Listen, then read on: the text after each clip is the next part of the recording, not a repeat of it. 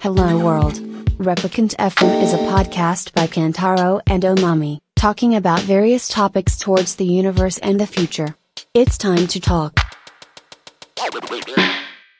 じゃあ始めていきますかね。はい。はい。え今日は3月21日、日曜日、夜。えっ、と、今時間は8時半になろうとしているところですね。はい。まあ今日はね、大雨で、ね。はい。まあ今もずっと雨だね。そう。ね。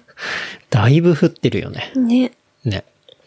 というところですが、今日はですね、えー、おまみさんとワンオンワンにて、えー気になるトピックスを独自の視点でお届けしたいなと思っております。よろしくお願いします。お願いします。よろしくお願いします。ちょっと伸びすぎてるけどね。飲みすぎてる。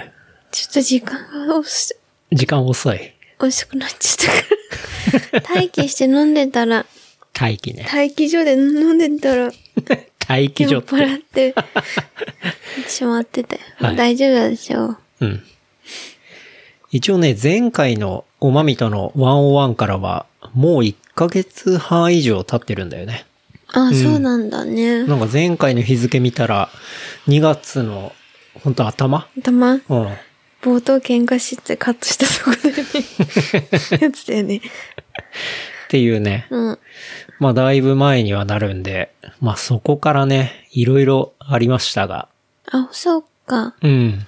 でも前の回は、マミも一緒についてってお話したよね。あ、そうだね。楽しかったと。うん。それはそうなんだけど。あの前回の収録から行くと、うん。マーシーさんとね、奥多摩に行きましたね。その収録の後。あ、収録前やん。後だね。行ったのは。嘘、前だよ。よ2月1日の収録あ、の後そのだ、前、うんあったね。はいはい。そうそうそうそそうう。だね。それでマーシーさんと、まあマーシーさんカップルとね、そうだよね。奥多摩行って、うんうん。うん。まあこれはハイキングだね。うん。うん。ハイキングで、まあ奥多摩15キロぐらいだそっうただかな。ね。歩きうんで。歩きでゆっくりハイキングして、で、その後、キャンプ場で。そうだね。うん。まあ、おまみもね、ハイキング始めるっていうことで、あの、まあ、バックパックをね、買ったりして、あ、大マミーのですねうん。う大えま、大マミマミーの。 OMM のね、うんそう。まあ、おまみさん OMM ちょうどいいじゃんっていうね。いつもマミーって呼んでんだよね。その、そうだね OMM を失礼ながら。で、まあ、OMM OMM のファントム25か。うん。あれ結構レース仕様になってるね。あ、そうなんだ。なかなか、ほら、いろんなドローコードとか確かに。あってさ、かなり調節が細かくできるうん。ようなバックパックだけどね。軽い軽い。ね。走れちゃうわ。確かにね。走るのをちょっと我慢するみたいなね。うんうん。まあそんな感じでしたけど。まあ二人で泊まるからテントとかね、クうんッカーも一個でいいから、そうまあだよねかなり荷物的には二人でかなり軽い感じで。軽い。そのためにいろいろさ、買ってたんだよね、剣が。そうそうそうそう。うん。それがもう1年ぐらい前から結構買ってたん だよね。ごまごま。うん。 UL のこと調べてさ、はいはいはい。 UL 俳句か。そうね。うん。それをなんか実践する場がなかなかなくって、うん。まあだし、いきなりは揃えられないから、うん。まあ、ゆっくり揃えていって、まあ、ようやく揃ってきて、で、マーシーさんから誘ってもらえて、うん。っていうんで、ね。うん。まあ、ちょっと、その、ハイキングの練習みたいうなん感じで行ったよね。うん。うん。なんか、ゆっくりね、行くのもすごい楽しいなと思ったけどね。うん。あとは、まあ、テント張って、そうだね。うん。その前に。まあ、完全にゆる俳句なんで、うんうんまあ、テント、まあ、設営終わった後は、温泉入ったりとかさ、そうだねまあ、。ビール飲んだりとか、うんまあ、奥多摩で、まあ、割とそういう街にも近い、街というか、まあ、設備か、うんレストランとか、まあ、そういうのも近いところだったから、すごい楽ちんでね、うん。なんバかいテいレも初めて行ったね、直営のとこ。バテレね、そうね、初めて行ったね。そううん飲むのは飲んでたじゃん。あの、缶で。そうだね。そう缶は飲んだね。うん。初めて行ったね。そう、初めて行って。なんかすごい、古民家改造系で、ね雰囲気がある、いい感じだったね、ところで、美味しくビール飲んで。まあでも夜は寒かったけどね。なかった。まあでも、そこら辺とかも、こう、何持ってったらいいかなとか考えるのも楽しかったし。うん、うんまあ、凍え死にそうになるようなことはなく、なかったよね。うん一応普通に寝れたし、うん。だったから良かったかなと思って。うん。うん。なんか割とキャンプもさ、すごい好きで行ってたけど、わなんか荷物が結構いっぱい持っていけるようなサップ持っていくとかさ、はいはいはいはい。そううね。いうキャンプがさ、うん割と主流多かったじゃん。そうだねなんかね、連れてってもらう感じの、がすごい多くて、車出してもらってそうさ。ね。車ありきで、うん。まあ、物を結構がっつり持っていくような。そうそう。うん。いや、初めてそういう、なんかめちゃくちゃもう最小限の荷物で。ね。ちょっと絞って。っていうのだったねうんまあでもあれだけ絞れるとさ、うん。もう歩くの本当に楽だし、楽だね。ね。うん。だからそれがまあファストパッキングとかそういうのにつながると思うんだけどさ。うんうんうんか走なりれるなと思ったね、あれだね思っったたら。よねうん。だいぶ可能性感じたっていうか、うん。こんな身軽にキャンプできて、うだで、よねハイキングしながら泊まるとかうんうん。できてっていうのは結構発見だったっていうか、うん。そうだねないや、なんとなくさ、書籍とか読んでてさ、まあそういうものは、字面としては学んではいるけど、なんか体感としてさ、うん。うん。こう感じられたっていうのはあったよね、あれは。うん。うん。字面も読んでないけど、マミーは。確かに。うん。いや、でもすごい良かったなと。うん。うん。まあ、でも一個ね、あの、やっぱりご飯を美味しく食べたいからっつってね、うん。オマがいろいろ作ってくれて、うんうんで、まあビリヤニとかうんうん持ってって、スープとか、うん。で、ジップロックに入れてて、で、それを、まあその場でね、あの、湯煎してそうそう。やろうとしたんだけど、こう普通のジップロックだと穴が開いてしまう事件っていうのがあってね。そうだよ。あそれで最。悪だったね。 それにビニール入ったから食えない。だから、じゃあもういいよ、マミー食べるからって 言って、人喧嘩してるっていう。一悶着。で、悶着したいのマーシーさん、はぁはぁはぁって鍋作ってた。鍋作ってたね。ちょっとこっち見てたけど。こっち、ブーブーまた喧嘩してると多分思ってた。してたね。いやでもまあそう。あれもさ、一個一個ね、試さないとわかんないからそうだね。ね。まあ、わだかからんないかな、うんと思う。まあその帰りの電車で、速攻その湯煎専用のうん。ジップロックみたいなうん。ものを買って、うん。で、そうだね。袋からご飯を食べるっていうんだと、やっぱ折りたたみの小さい、こう、なんていうのスプーうんうん、うンん。だと、めちゃめちゃ食べづらいから。食べづらかった。うん。だからなんか、柄が長いさ、うん。チタンのスプーンとか買ったりさ。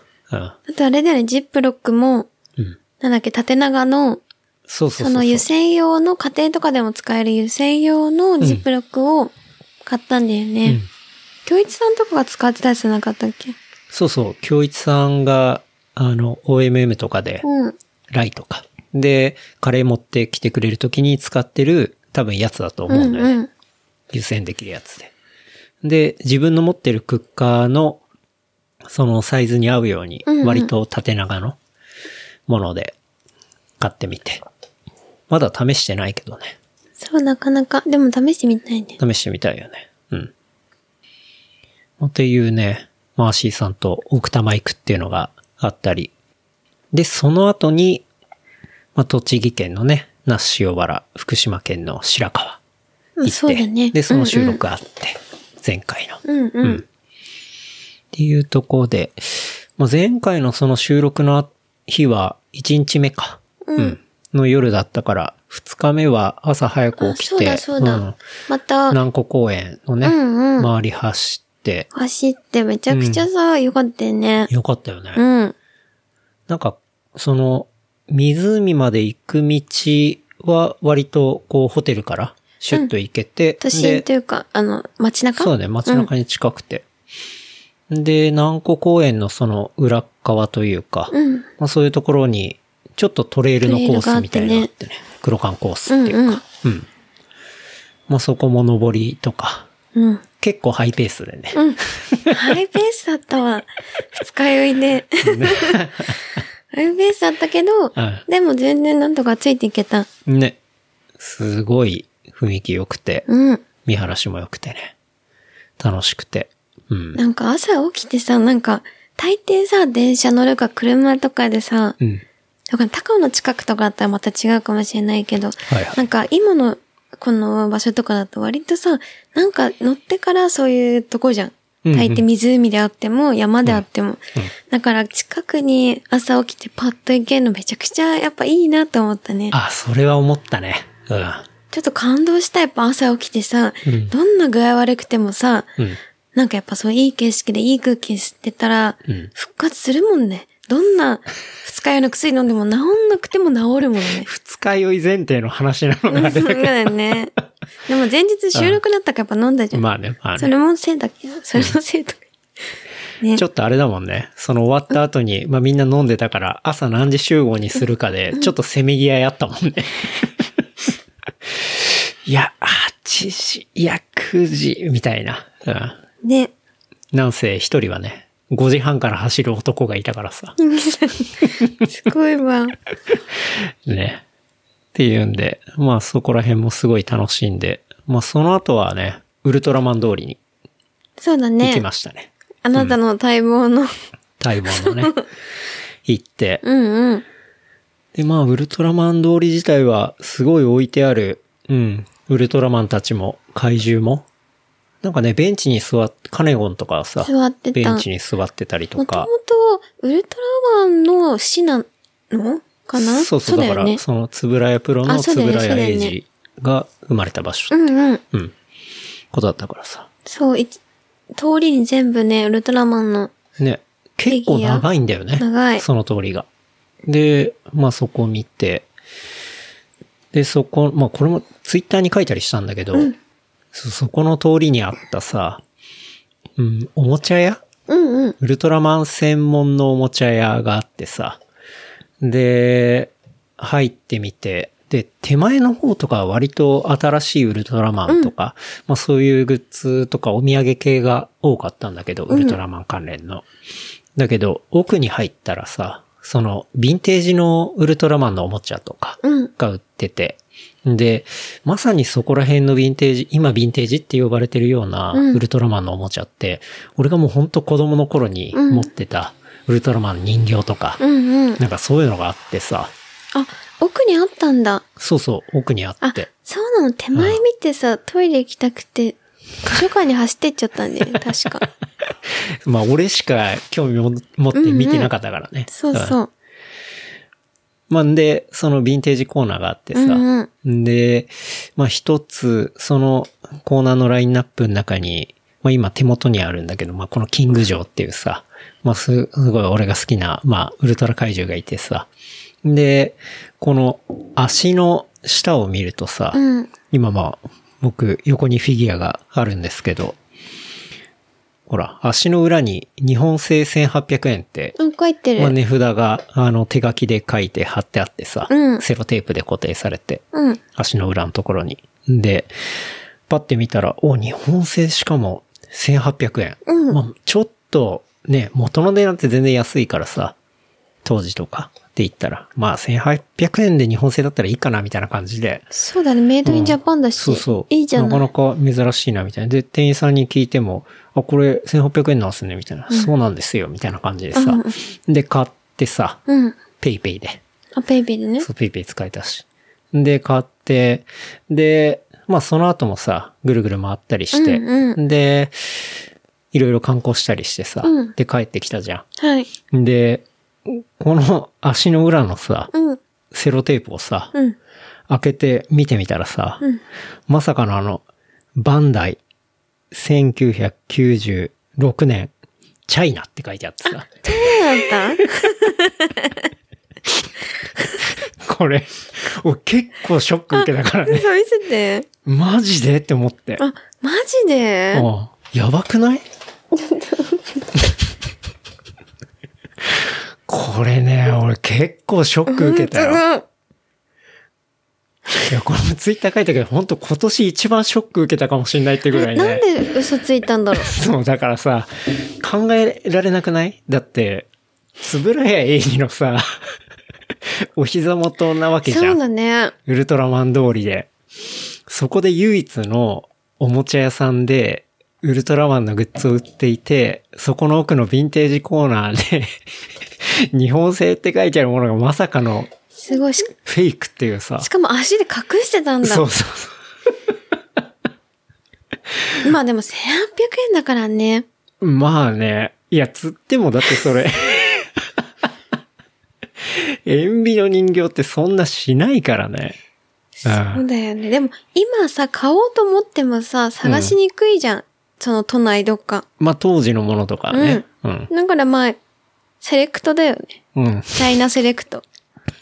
が偶然日本製かもっていう張り紙が貼ってあったのに騙されちゃったっていうだ けかも。いや、騙す気があったのかないのかも騙す気もないよくと思わうかんないと思うんだけどさ。うん。でもすごくいい、あの、チャイナの上に日本製で貼ってるところは そうそすうそうごい素敵だと思う。素敵なのかな、うん。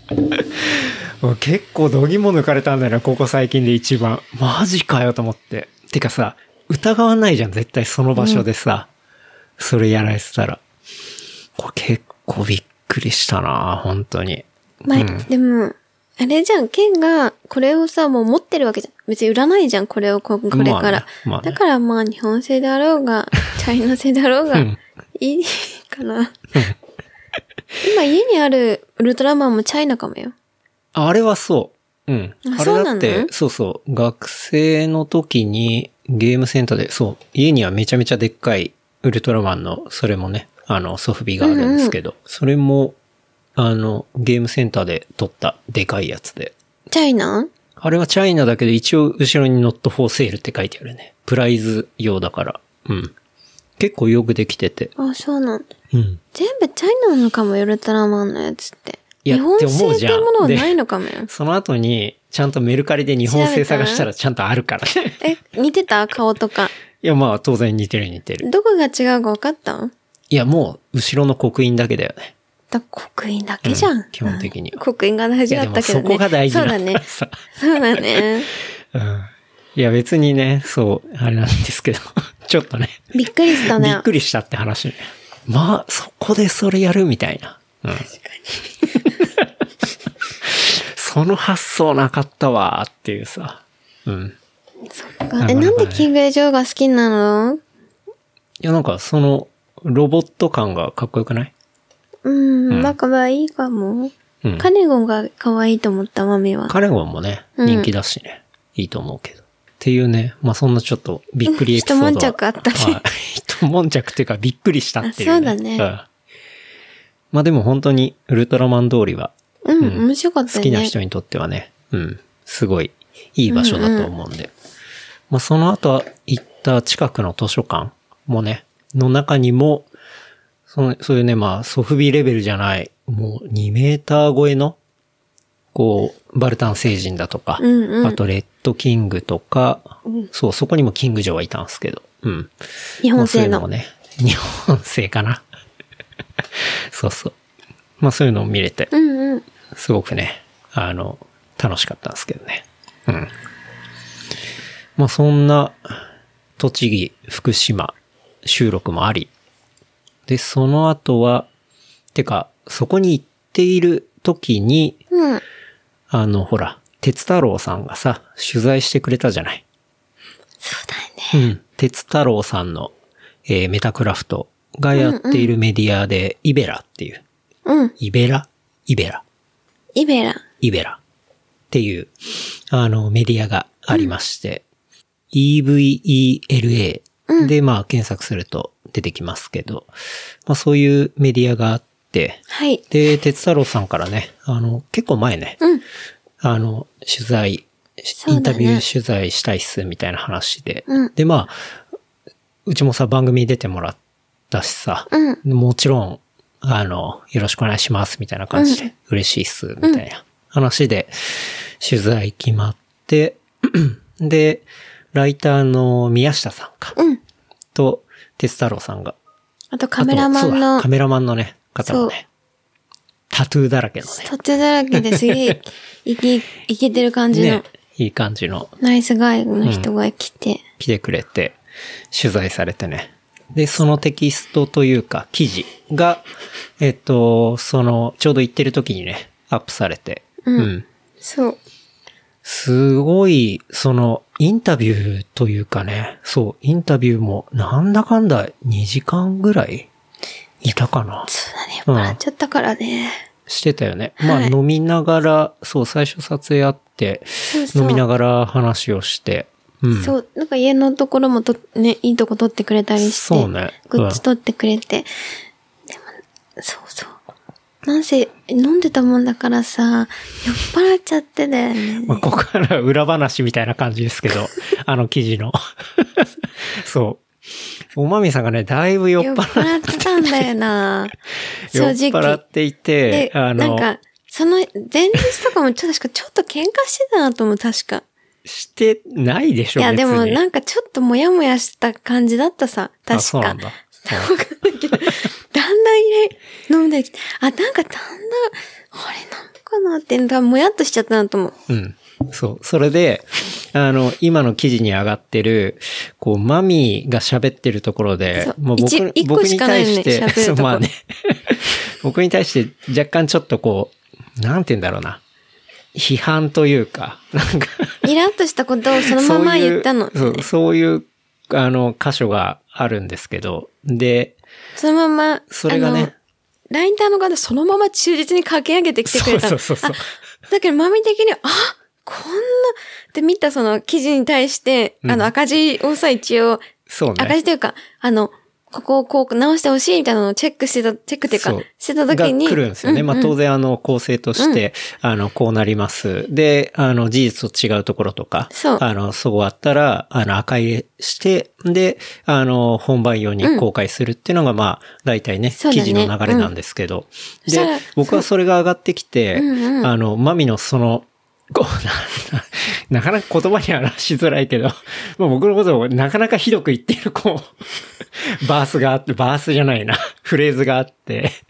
で、そこは僕は、あの、マミが実際そのまま言ってたから、何も赤入れせず、うん。で、いやもうそれ言ってたから、まあそりゃそうだなと思って、うんで、マミにもチェックを回したら、マミから戻ってきた赤入れがね、ここあの、私言い過ぎてるんで、 みたい私、ここは酔っ払ってございましたんで、ここはちょっと、あまりにもひどいのではって、自分そでう、ただ忠実に書き上げてもらってはいるんだけどってことを書いてな。。うん、で、ちょっとマイルドに変更できませんでしょうか、みたいなね。そのままでもいいけど、あまりにただの悪口だよね。でも多分ちょっとイラッとしてたんで、その、ちょっと前日とか、なんかあったなと思う。うん。そうね。 で、マミから、ちょっとここ、マイルドに変えたいみたいなね。うんまあそういう話を僕は受けて、 なんで自分が言われてるやつそうやってマイルドに変更しなきゃいけねえんだって話なんだけど、そうだよね。 俺が文章ちょっとね、 あの、赤入れして、戻したっていうね。そういう話はありましたけどね。受けたね。あの時のあれ受けたわ。空間本、当ケンに。がパソコン出てて、あ、もうちょっとそこそうしてほしいんだけどってマミが、ケンの悪い口に対して、こう直した方がいいっていうこと言ってる。自分俺からしたら、はぁだけどね。いや、でもそうだったんだ。うん。多しか分。も俺は別にそこはスルーで通してるしね。うん。まあ、おまみっぽいなと思ったから。そう。でも多分、皿洗いもしないしとか思ってたんだよ。 それが多分悪いじゃない。だってちょっと笑っちゃったもんね。そう。その、後日さ、その、直す前のやつを、うん。ちょっとさ、お姉ちゃんに送ってみたの。ああ、こういう本当風な。ってお姉ちゃんさ、よくいろんな話とかしてて、お姉ちゃんに、これをって送ったら、超悪口じゃんって言 って。ただ、あ、それで、そのケンちゃんが、うんあ、怒んなが、怒んないところが、うんやっぱり、その、なんて言うんだろう。まあ、マミはこう思ったことわってうん。まあ、酔っ払ってもないとかそういう時でも言っちゃうけど、あ、それをじゃあ一旦、それを変えるとか変えないとかまた別にして、うん一旦受け入れ、あ、こうなんだってこと、まあ怒んないところがいいんじゃないって 言ってた。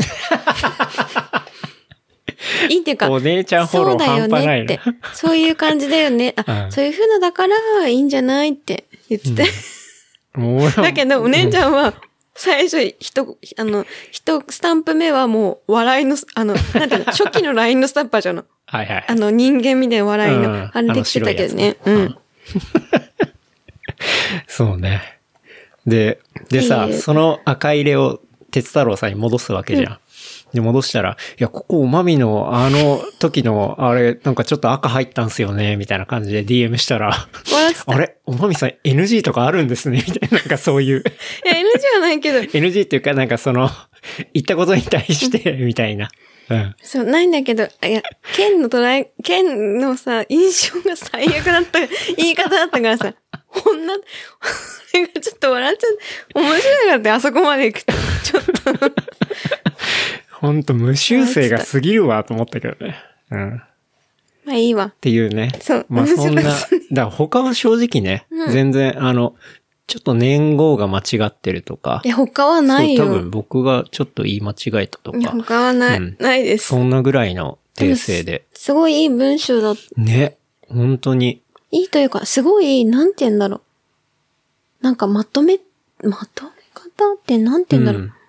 なんかやっぱりさ、こうう、ん。話してて、で、その流れの引き出され方、なんか、俺いつもほら、話を聞く側というかさ、うんうんうんなんかそういう側だけど、うんちょっと逆の立場になってうんうんみて、すごいそれも新鮮で面白かったし、で、しかもそれが、こう、書いてくれた宮下さんうんうんの視点も入って、うんこう、記事としてそうだね。エディットされて世の中に出てくっていうさ、こと、まあ仕事とかでも当然いっぱいやるんだけど、なんいやかそれがうんこう、うーん、自分のことそうじだゃない、ね。あれって。だからそれが出てくっていうのがやっぱすごい面白かったね。面白い。うん。私、マミはさ、あの、その部分だけ。 だけどさ、ああと、でも普通に読んでてさ、うん。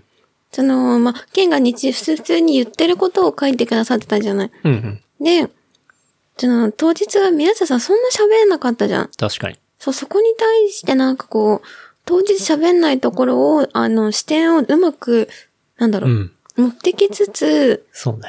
なんだろう、やっぱ話してりたりフレーズフレーズのつなぎの言葉とか、どういう風な切り口で、こう記事として見せるかとかさ、なんかそこら辺っていうのがすごいやっぱプロだなと思ったよね。うん思ったねうん実際まあ、宮下さんからも質問されたし、鉄太郎さんからもさ、質問されたりしたし、鉄太郎さんがケンタロウくんのじゃあ嫌いなとこ3つ言ってって言ったんだよ。あれそうだっけそう だよ。鉄太郎も悪い。鉄太郎も悪い。鉄太郎も悪い。鉄太郎も悪い。 まあいいや。あ、そんな振りだったっけうん。あんま覚えてまあないいいけやどな。。そうそう。うん。なるほどでね。もいい写真。なぜか犬がトップ。そうねそ。う。基本的にマミはもちろん顔出ししないし、うん。 SNS とかでもさ、うん。ケンタロウもあんまりしないじゃん。うん。 そしたらい、うちの犬が、犬がね、うん、可愛かった。唯一顔出しできる。うん可愛かった。そうね。よかったよね。うん。あれは、ちょっとね、まだ読んでない人、もしいらしたら、あの、イベラ、EVELA で検索したら、まだあのトップとかに記事がね、出てくるかなと思うんで、うん。なんか、ちょっと読んでほしいな。まあ、結構長いですけどね。まあ、やっぱインタビューすごい長かったし、うん。でもさーっと読めたけどね。うん。っていうのがあったりするんでね。うんうん、面白かったね。見てほしいね。あれも一応ね、あの、音声としては取っといてるけどね。怖い怖い。聞きたくない。聞きたくない。ああ、そこ超聞きたいな。聞きたい ね。 まあ、ほら、宮下さんは宮下さんで、うんこう、自分でさ、レコーダーで撮ってあ、たけそうどださ、よね。うん。普通に収録のマイクでも撮ってたそうね、。一応撮ってはいたから、 全然聞きたくないけど、マミは。あんまり覚えてないんで、その後であれはもな、かなか出せない。そうだよねその後クラブハウスで話したりしてたじゃん。ケンと、うん。うんうんうんえっと、デスサラさんとか、そうねそうねその上でもまた飲んでたから、ちょっとあんまり、あの日飲んでたのかなまあいいや。うん。いや、でも本当にあれはありがたいことだなと思本っ当たし。だよね。だし、やっぱり、なんて言うんだろうな。こう、うーん、なかなかむずいけど、その、出るメディアうんうん。とか、うん、やっぱ、うんなんて言うんだろう、信頼できる人っていうか、うんなんかそういうところで話したり、なんかする方が、やっぱいいなっていうのは、改めて思ったりしたけどね。やっぱほら、鉄太郎さんとかはさ、もう一回結構がっつり話してるしさ、うんっていうのもあって、なんか、すごい分かってくれてる感もあうったん、し。そうだね。それはそう思った。うん。だからああいう風に綺麗に、綺麗にっていうか、すごくよくまとめてもらったんだと思うよ。だし、あれがね、変に切り取られちゃってね、変な風になっちゃったりしてもさ、そう思。そうれは残念だしさ、だからそういうことがすごい全然ないし、うん。だ結構感動したっていうか、うんよかったよね。うんね。宮下くんもね、なんか本当に、なんだろう、ザ文系男子みたいなそさ、う。なんかね、すごいいい雰囲気のね、うん、そう思った。方だったよね。そう。うん。結構若いしね。あ、若かったの。うん。同い年くらいかと思った。ああ、マミと確かに同い年ぐらいかもね。うん。あんまり普段出会わなそうな感じ、生きてても。あ、そうん。うそっか。でもすごく面白い人だった。ね。素敵。ね。いい人だったよね。うん。というとこなんで、ぜひ、ちょっだと、ね。チェックしていただければという感じですね。うん。おまみのディスがどこだったのかっていうね。で、一箇所しかなんか一箇話、所しかねえか。喋ってると こ。はそうね。確かに。い。で、その後は、まあ、ちょうど僕は昨日ですね、磯、磯さんと、あの、マウンテンバイクあん。行ってきまして。うん。これはまあ僕だけだったんですけど。でもその前も水木さんと言ってたじゃん。うん。マウンテンバイク。そう。ね。水木さんと行ったのは、えっ、と、スマイルバイクパークか。うんあれ、その話はしてな、してたっけ収録で。ししてたかなちょってとな忘いれとちゃ思ったう。けど。多分。うん。うんそっから昨日、磯さんって言ってたんじゃん。そう。それで、ちょっと鳴らして、鳴らしてというか、まあ、それが人生初めての、うんうん。あの、マウンテンバイクで、で、2回目、磯さんと、うん。えっ、と、そう、人生2回目のマウンテンバイクということで、うんうん小田原のフォレストバイクパーク。うん。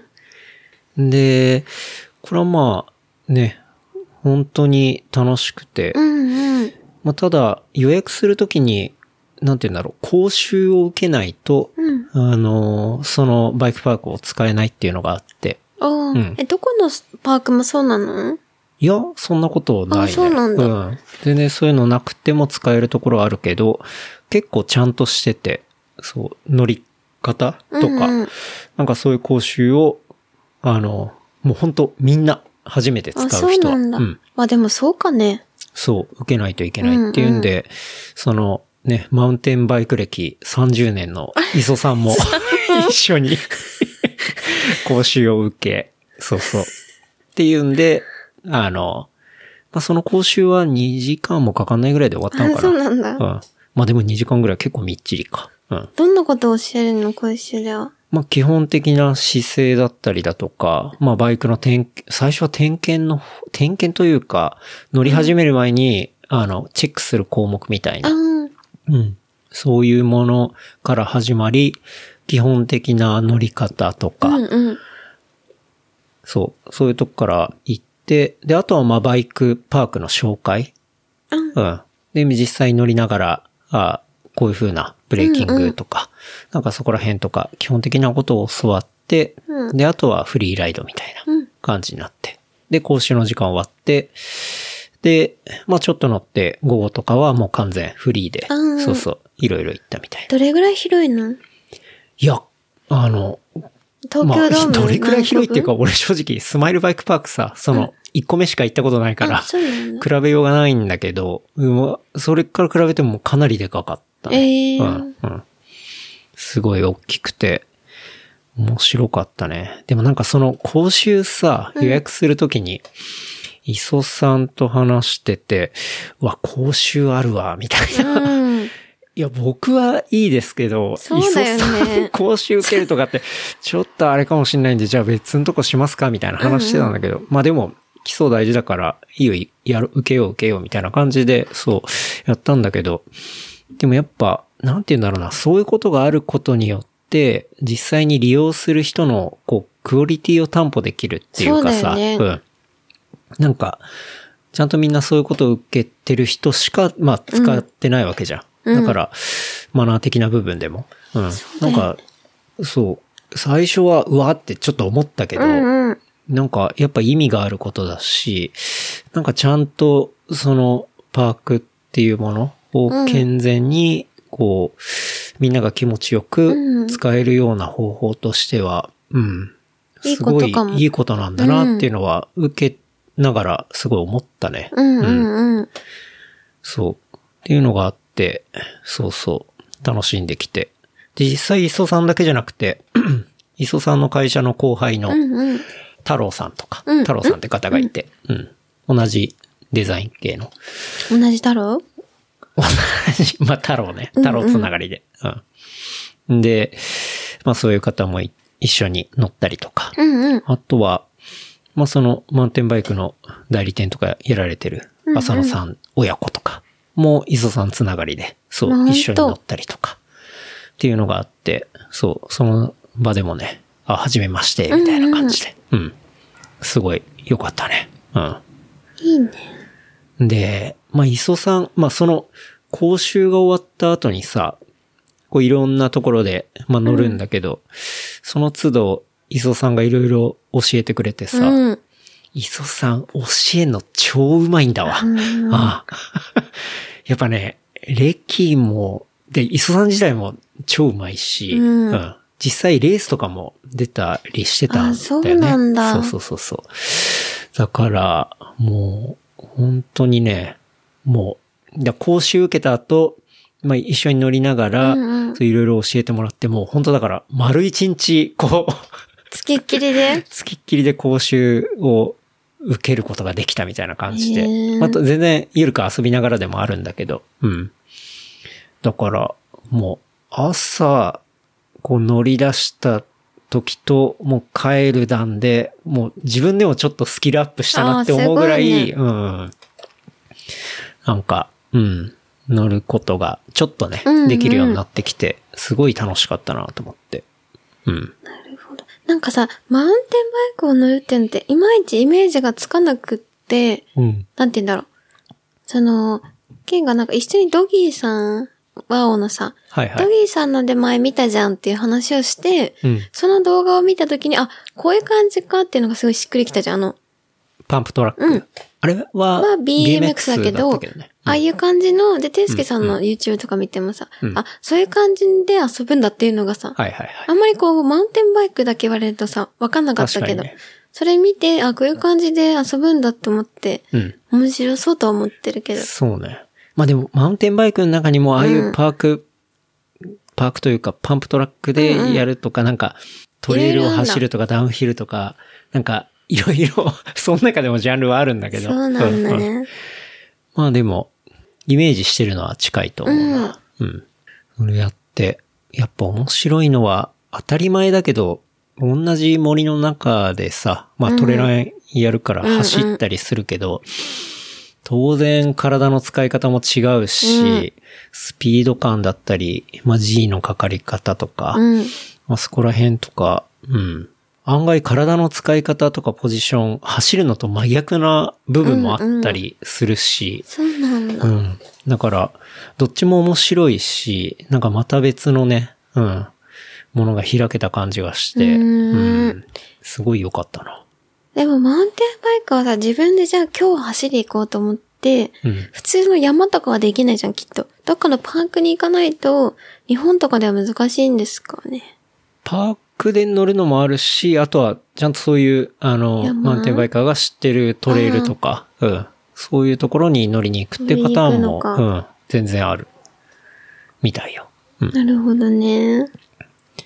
だから、そうそう。楽しいなと思って。まあ、めっちゃこけたけどね。痛いめっちゃこけたっていうか、一回派手にこけて。 いや、痛かったね。でもあれとかしないの、プロテクターとか。いや、本当はした方がいいんだと思う。しなかったのしてないね、肘、膝。うん。頭も頭はヘルメットはマスト。うんうんううんん。だから、そう、ヘルメットは被るんだけど、あとグローブうん。もするんだけど、結構ね、膝を打って、どうなったかよく覚えてないぐらい、なんかあの、そのバームっていう、なんかあの、こう、壁みたいになった、うんうん。あの、カーブのところで、ちょっと全然下手くそだからさ、だけど、こうギュッていったら、ポコってな、なんかよくわかんない状態になって、スケボーのこう、ウェイって行くときにバーって転ぶみたいな感じ。スケボーのウィっていくっていうのはあの、あの、えっかと、ランプランプああ、ランプはさ、どっちかっていうとこう、行って戻ってみたいなさ、うんうんうんそういう感じだけど、カーブで、こう、壁が立ってるみたいな感じだから、しかも横下なりなのがからね。うんううんんうん。あ、はいはい。そうそうそうそう。もうちょっと、なんだろう、違ううんうん。 G のかかり方っていうか。うん。そう、そこで こけて、いてーって普通に言ったからね。 サングラスも吹っ飛ぶんだし、私もう上半身のウェアとかね、もう泥だし、みたいなあ、。嘘。まあそういう感じだったけど。まあでも何でもね、新しいことやるのは楽しいし。うん楽しいねうんで、しかもその、小田原のね、フォレストバイクパークって、その一番長いトレイルかなが忍者トレイルっていう、うんうんそういう名前のトレイルがあるんだけど、そこっていうのは、あの、800メーターのコースの中に、うん。まあ、いろんなコーナーとかバームっていうのは配置されてて、すごいまあ気持ちよくうん。走れる。一応中級者向けのトレイルっていう風になってるんだけど、そのデザインとかうん作った人ってのが、世界のトレイルビルダーって言われてる浦島さんって人なのね。あ、世界なのに浦島なのそうなんか、そう。日本人ってことそういう浦島さん、日本人。あ、すごいね。で、で、その浦島裕太さんって人はトレイルビルダーっていう、要は職業をやっていて、で、トレイルビルダーって何かっていうと、まあ、マウンテンバイクとかトレランとか、うんうん。で、その、はい、あとはハイキングとかか。うんうで、あの、利用するためにその山の道をデザインしたりとか、そういうものを作り上げていく仕事。あ、そんな仕事があるのう。そう。って思うじゃん。うんそう。トレイルビルダーって。あ、そんな仕事あるんだ、みたいな。で、そういうトレイルビルディングを行うプロフェッショナルっていうのは、あの、オセアニアだったらだいたい合計30社。だ、それ専門の会社があるんだよね。オセアニアでそう、オセアニアで30社、イギリスでも30社、北米だったら150社。山が多いからかな。うん、うん、うん。っていう、まあ世界ではそのトレイルのサミットも行われるほど、まあメジャーな仕事なんだって。え、日本ではそう。で、残念なことに日本ではこの仕事だけをプロフェッショナルとして仕事にしているのは現時点でその浦島さんしかいないみたいなあ、。本当にそう、そういう状況らしいんだよね。うんあ、そうなんだ。ん浦島さんも来てたのその時。浦島さんそこにいたかどうかちょっとわかんないけど、だその、すごい一番ね、楽しかった、その忍者トレイルってのは、その浦島さんが、あの、作ったもので、で、その浦島さんは結構、なんていうの、海外で、そのアメリカの国立公園のトレイルの整備とか、オーストラリアのタスマン国立公園にあるスリーケーブストラックとか、あとは80キロ以上のマウンテンバイクコースのブルーダービーとか、まあそういう大規模公共事業にも、あの、そう、向こうで関わってたりとか、でも日本で携わはった経あ験んがあっまたりりないの仕事が。そう、いや、仕事はあるのかもしれないけど、そうやってプロフェッショナルでやってる人が全然いないっていう、ああ、うん、一本で。そうなそんだ。う、そういう状況らしくて、で、浦島さん、その、海外でいろんな、そうでかい有名うんうなんトレイルに携わった経験を引っ提げて、日本に戻ってきうて、んうん。で、その東京オリンピックのマウンテンバイクのコースとかもやったりしてるみたいな。そうなんだ。そう、そういう方らしくて。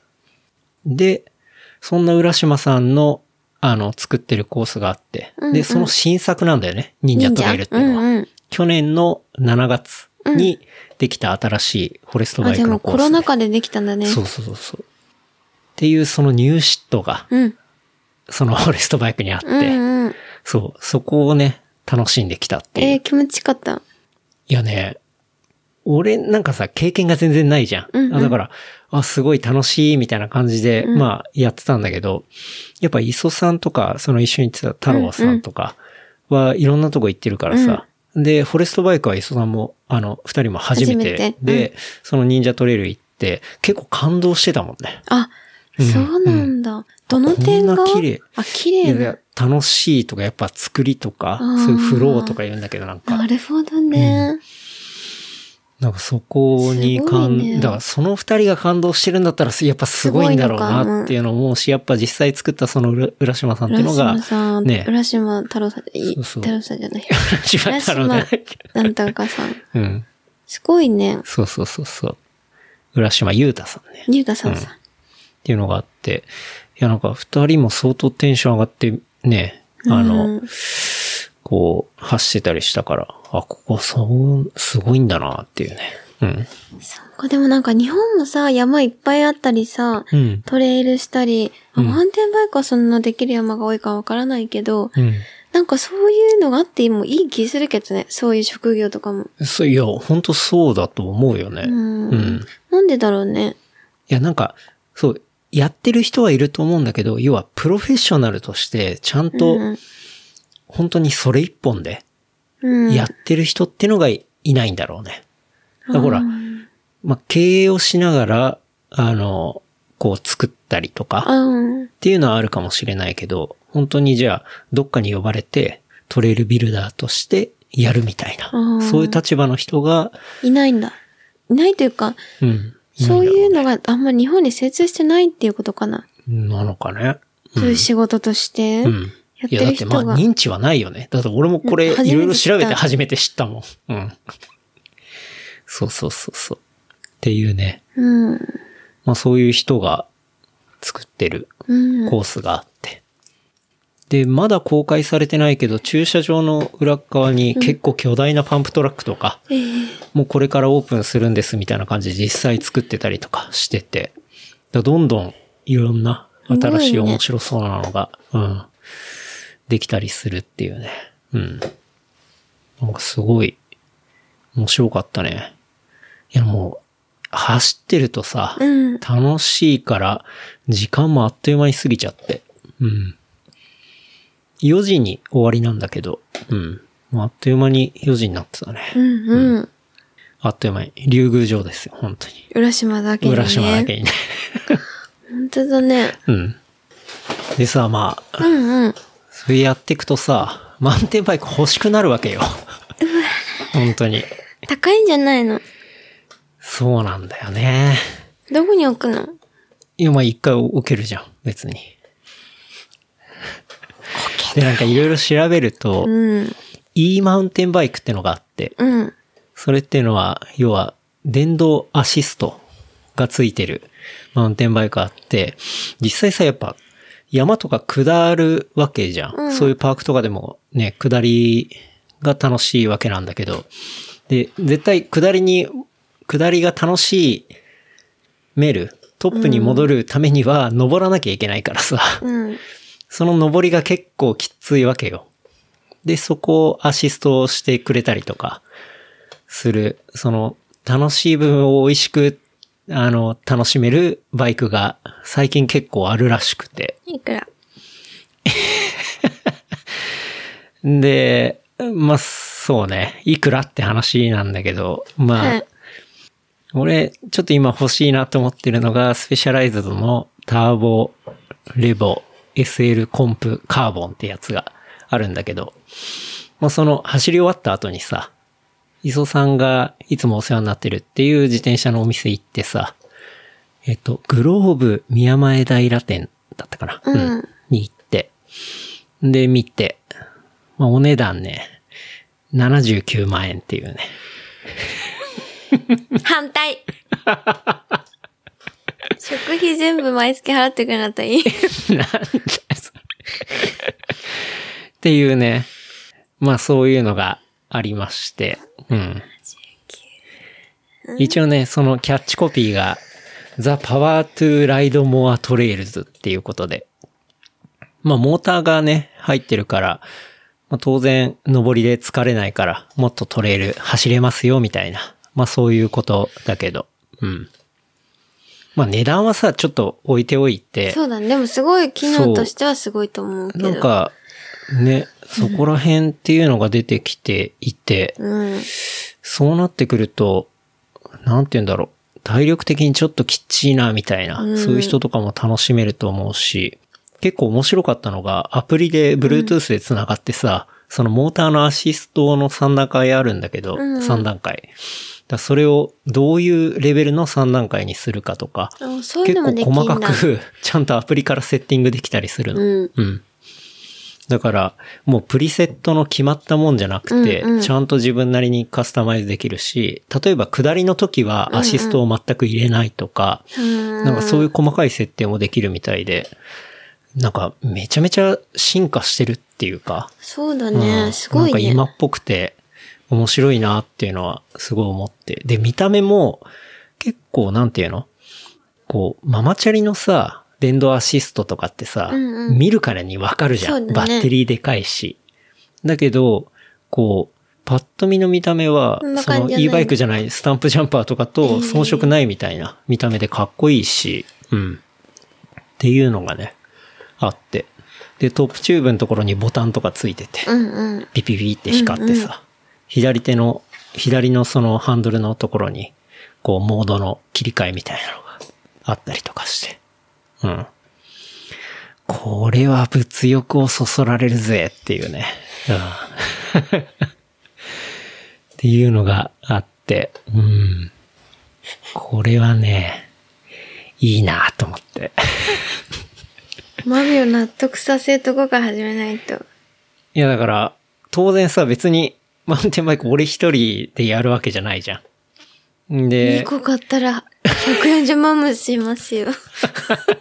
でおまみさんも、こう、当然、ね、俺もだいぶ分かってきたら、や、ね、一緒にやりたいなと思うから、で、なんかやっぱね、そこら辺、磯さんだったり、ていすけさんに聞いたりすると、絶対それ一台じゃ、あの、満足できないっていうか、他にも乗りたくなるから、で、一台は、そういう、E マウンテンじゃないやつはい。とか。ああ、なるほ思っど。て、で、1台は、そういう E マウンテンバイクとか、っていうのがあったら、まあ確かにいいかもね、みたいな。そういう話もあるしね。もうもっと金かかんじゃんって話なんだけど。 うん。まあでも、ちょっと夢が膨らむなっていそううねだね。うん、こと思ったけどね。実際その一緒に行ってたというか、うんうんも俺乗った時はレンタルバイクでさ、うんうんハードテールっていう、後ろにサスペンションがついてないもの。サスペンションって何あの、なんでも、簡単に言うとバネみたいになってて、うんうんその、不整地を走るわけだから、デコボコがあるわけじゃん。だかはいはい。らそのショックを吸収できる、あ、バネ。そう、バネみたいなものが入ってて、はいはい。ハードテールっていうのは、その前のフォークうん。の部分にだけ、えっ、と、そういうサスペンションが入っているもの。バネが。うん。でちょ、っとバネって言って。バネ、 バネではないんだけど、正確には。 そう。前だけに入っているもサのと。スペンションがね。そう。で、フルサスっていうのは、前にも後ろにも。プロバネ。そう、フルバネ。 でももう、なるほもどねっとふわふわ。うん。とにかくバネクッション性ね。が。バネね。うん。わかりやすいのよ。そう。だその、フルサスとか、ちょっと乗らせてもらったりしたけども、全然感覚が違ったりして。うんなるうほんど。それは、なんて言うんだろうな。マミとか乗っても、ね、ハードテールよりは、まあ、なサんスてペ言うンんだショろうンの方な。がいい。うん。まあ乗りやすいっていうか、そういうもんだと思う乗ってみし。うん。だけど、なんて言うんだろう。それに頼り切っちゃうと、こう、うん。自分が飛んでっちゃう。いや、ななんて言うんだろうな。頼り、頼り切っちゃうと良くない部分も、なんかありそうだから、奥は深いね、うん。そうそう、かなり奥い。深いなと思ってて。だから、全然フルサス持ってる人もハードテールで楽しむ日もあったりとか。うん。だから、 横文字がちょっとまだわかんない。そうそうバネじゃなくても、そう、バネじゃ、あえてバネ、バネがついてバネる人もないいるもしのを選ぶ日もああった方が面白いし、あ日みもあたるいなさ。うん。バネりたい時もあるし、バネりたくない時もある、ね。そうそうそうそう。うん。あったよかった。っていうんだから、まあ、マミと俺がやるんだとしたら、一個フルサスのがあって、一個、その、後ろにはバネがないもの。 バネっていうか、 うんなるほどね。サスペンションがないもの。っていうのを取り揃えてると、まあ、二人で行くときは、じゃあ、マミがバネ E バイク、あの、アシストがあるやアシつ。ストうん。で、登りも楽だしさ。え、それは一人で乗るのずっと。それも一人で、あ、輸血とかはしないんだよね。二ケツはしないね。 あ、そうなんだ。うん輸血。田舎、田舎者だから。だからなんか、そういうバリエーションが家の中えでー2台あったりしたら面白いかなとかね。まあ、いろいろ考えてるよね。うん。いや、マジ危なかったよ、本当に。そのさ、楽しかった後にさ、お店行ってさ、危ねえ、マジで。ダメだよ。本当に。いや、なんか、まあ、いいんだそもうんそう、いろいろ試市場乗できる、うんあの、イベントとかもあるみたいだから、なんかそういうところで乗ってみて、まあでもな、結局、買いそうなんだよな。ちょっと欲しいなって思うんだけど、うん。ちょっと、わかんないけどね。まあでも、そう。まあ長喧く嘩になっちゃう。うん遊べる遊びだし、まあね。うん。っていうのをね、思って。いや、本当にね、いろいろ奥が深いし、ハマってんだね、マウンテンバイクに今。きちみは。ハマってるというか、そうね。まあ、ハマる、ハマ、ハマるね、これは。ハマるそう。ハマるだろうし、あとはやっぱりその、なんて言うんだろうな、沼の深さっていうのもめちゃくちゃ感じたね。うん。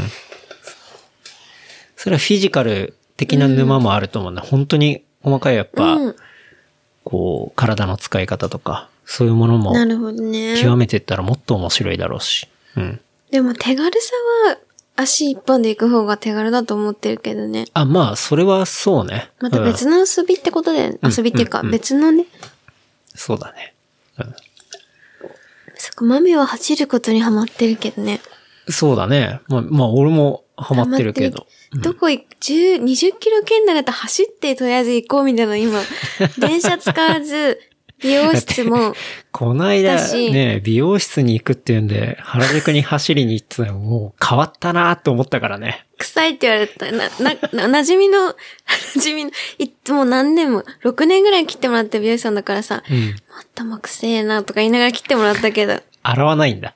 あ洗ってくれてさ、あだからき、あの、来た瞬間にさ、うん。なんで走ってきたのとか。そらそうだわ。でも一応銭湯入ってんの、体は。あ失礼だからさ、あ。うん。常識人とああ、してなるは。ほどね。それじゃあいいじゃん。そう、でも髪はやっぱ臭いからさ。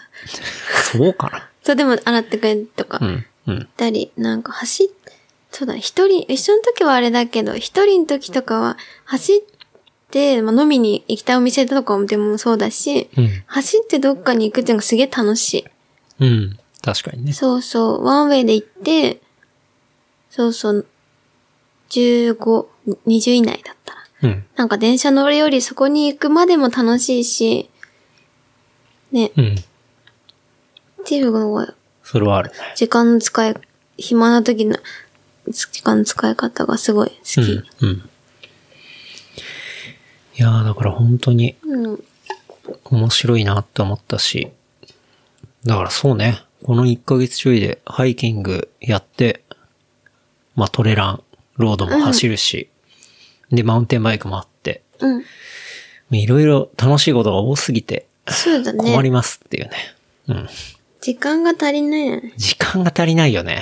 でも平日はさ、やっぱりトレランうん。しかり、マウンテンバイクしかり、ハイキングしかり、難しいじゃん。そうね。で、土日に集中するじゃん。うん。で、そこでさ、衝突してたら、ケンがマウンテンバイク、私はトレランがいい。で、また喧嘩なんじゃん。だから、全部一緒にやればいいじゃん。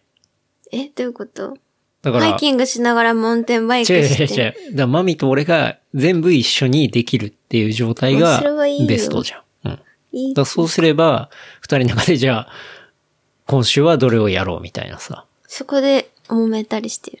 今日は絶対に走りたいんだ。俺は満点したいん だい。や、そ俺はバネりたい。いやそういうそれは強い意志があったら俺全然合わせるけ ど。あ、そうですか。全然いいですけど、 それは。そうですか。あとまであ、ね。マウンテンバイクはあんまり雨の日は乗らないみたいだね。ううんん。あ、そっか。そういうほら、せっかく作ったトレイルとかが雨だとね、そうだよだいぶ傷つ、傷ついちゃったりするってのがあるから、でも雨でもトレランはしないよ。君言ってたけど、この 間。雨でもトレランはできるよ。まあ、できるけど、んね。いや、そう。まあ、これ何かっていうと、あの、そうそうね、高尾にね2週間前ぐらいか、大雨が降った時に、高を一人で走りに行って、すっげえ大雨だった、あの日。マジ雨降ってたね。雷も鳴ってたし。雨の中飲み続ける。そうそう。なんかそう、あ雨だなと思って、じゃあ、高尾人少ないだろうなと思って、で、まあ、マミは昼からね、飲み友達と飲みに行くってのがあったから、あじゃあ、一人で行ってみようかなと思って。そうだよねん一、人、久々に一人で山山行行っっててたたねね。かな。うん。まあね、シャワーラン、まあね、まあそんな降っ我て々た割と晴れ男、晴れあ女そうだよね どっか行くとき大体晴れてるんだけど、でなもんか今回雨が起きてから決めたじゃん、物そ事う。だだかかららちょっと別に自分たちの技量のせいとかでじゃはあだなかい。ら雨のランをしたいなと思って、で行ったんだあ、よ。なるほそどうね。。シャワーランしたいなと思って。で行ったんだけど、シャワーランっていうか、まあね、滝用 みあ、たいそな。んな降ってうたんっていうレベルで。滑んないなまあ滑るよ。危なでも、だからそれもトレーニングになるんだよね。ああ、そうですか。で、すごい、本当に、あの高尾が無人っていうね。シャオさんもいなかった。えシャオさんもいなかっいた。なかったね。シャオシャオさんもいついもなかったね。会うのにいないつもか会っうけどね。いなくて。で、本当にね、すれ違ったランナー一人。た。あ、一人いた。 26キロぐらい走って、一人。あ、だ一け。人いた一人いた。逆にいでも一人だよ。や一人いたのねって感じだわ。いたいた。同じく頭おかしい人が いたね。うんしてた。まあでもひ、たまには、ああいうコンディションで走るのも、まあトレーニングもなるし、うん、人いないからさ、そんなに、まあ気にしなくても、まあそう好だねきに行けるっていうのも、まあ、面白かったし、まあ環境は過酷だけどね。そうだねんだまあ、ある意味その、持ってるウェアのテストとかもできるしさ。うん。だってみんなさ、なんだかんだいいウェアとか買ってるわけじゃん。うん。それが本領発揮できるのって、まあ、やっぱ過酷なタイミングだったりするし、なんかそのフルパワーを発揮できてる感じがし発揮でて、うん。すごい良かったね。うん。で、まあ一人だからさ、うん。音楽もちょっと聞いたりとかさ、うん普段は絶対できないけどさ、そうだあねの人がいるところだと危ないから危ないから。だけどもう明らかにいないから、そうだねじゃあちょっと音楽でも聴こうと思って、うん、ずーっとね、高尾の山のダ、フトそパンのク土砂降りの中で、レディオヘッドのあ、りがとうだった。 きっと A を聴いてたね。いい感じに合うんだ、それがまたあそっ。か雨の中の山に。うん。そうそうそうそう。っていうね。うん。ちょっとハモそうんいうなこいとで。もありましたけど。はい。だから、うん。そうね。ハイキング、ラン、マウンテンバイク。うん、労働。もう何でも誘ってほしいっすね。そうだね。うん。マウンテンバイクはマミはまだ練習してないけど。まだこれからね。うん。うん。いやでもね、フォレストバイクパーク行ったけど、女の人でやってる人マジいないね。あ、いないんだ。全然いないよ。なんでなのうなんでなんだろうね。うーん。ん。始めにくいんじゃない憎いかな。わかんないうん。けど。とにかく、女性の姿がなく。うん。自分も一人でじゃあマウンテンバイクやるかって思っても行くまでに、ちょっとまどう、あ難しいよねっ。て思うかも。それが男女関と、男女は関係あるかわかんないけど。うん。そうね。そんな状況だったから。うん。まあでも、別に楽しいことは男女はあんま関係ないからさ。うんうんないし、キッズもやってるもんね、めあ、ちそゃうめそう。ちゃ。本当ね、キッズもいた。だからそのまさに、浅野さんの息子さんとかは、中1、うん中うんう2んぐらいかな。うん。だったし。ほんとね、5歳、6歳ぐらいの子。ねほんとちっちゃい子も、ガンガンやってたりとかそれがしたし。面白いよねう。んキッズもできるんだ。うん。やってみたい。ね。うん。あとはまあ、マウンテンバイクで言ったらね、ていすけさんの YouTube もね、そうだよ、なんで最後にテイって言 うのあれオープニングに行ってほしいんだけどね。そう。で、マミがこの間、大好きな YouTube 見て、なんで今テイなのって言ったんだよね。終わりにね、吐き捨てるように手って言うからね。 そう、ていすけさんは、あの、3月8日からか。だから、今月の頭から、全18話のシリーズがスタートしていて。まあ、それっていうのは、アメリカを縦断かなうん。縦断するマウンテンバイクの旅みたいなシリーズを始めていて。まあ、だそれがね、もう全然マウンテンバイク関係ない日もあるんだけど。うん。取り忘れてたよね、GoPro。そうね。GoPro のマウントを忘れました、みたいな。ひどいな、みたいな。YouTuber として。っていう回もあるんだけど、まあそれ含めて面白いよね。うん。大体、ていすけさん、その、ね、トレイルの場所に行ったら、いやー、ここら辺治安悪そうですね、から始 まって。じゃあもっと治安いいとこ行ってくださいよっていう。確 かに。そうそう。まあ治安ディスから始まってね。うん。最後テイだから。そう、最後、手入れっていうね。無表情でね。おーい、テイスキさん最初にテイって言ってくれよ。って今言った。そうそう。でも今さ、なんかなんだかんだやっぱコロナで海外行きたくても行けないから、ああいう風景見れるのはすごい嬉しいけどね。そのいや、マウン嬉テしンいバイし、ク。めちゃめちゃ貴重だよ、あれ。そう本当に貴重だと思うんなかなか見れる映像じゃないと思うし。う。うんん。そうそう。で、やっぱりあれは、こう、マウンテンバイクを、ちょっと、俺まだ2回しか行ってないけあそうだどよ、こう、やり始めたりすると、あれの面白さもすごいわかるし。うん、うん、うん。で見てるとも楽しいけどね。うん。そうそうそうそう。あれは、ね、ぜひまだ見てない人いたら、うん。そのていすけさんの YouTuber 具合もね、そう。チェックして。ていすけさんすごいのが、表情顔、 さ、ていすけさんって怒っても、多分、笑っても泣いても、表情がさ、あんまりこう、ぶれないよね。 無表情 なんあだれよって思うんだけど、すごいと思って。な。わかるわかる。うんでもすごいテンション高くなってる時もん同じ顔なんだよ ね。そうね。そう。あって動画、え、普通に喋ってる時は全然気づかないっていうか、そんなことないんだけど、動画でさ、気づいた。で、うん。すさん、お、今、お、お喜んでんのみたいな。それがまたすごいいいんだけど表さ。情から感情が伝わりにくいよね。でも声の抑揚でわかるんだよね。ああ、確かに。すごいその抑揚があるから、うん、うん、うん。元気そうみたいなさ。そうね。うん。というわけでね。うん。面白かったっすね。はい。そう、お便りもいただいてまして。うん。うん。お便りちょっと、ガンガン紹介させていただこうかなと思いますが。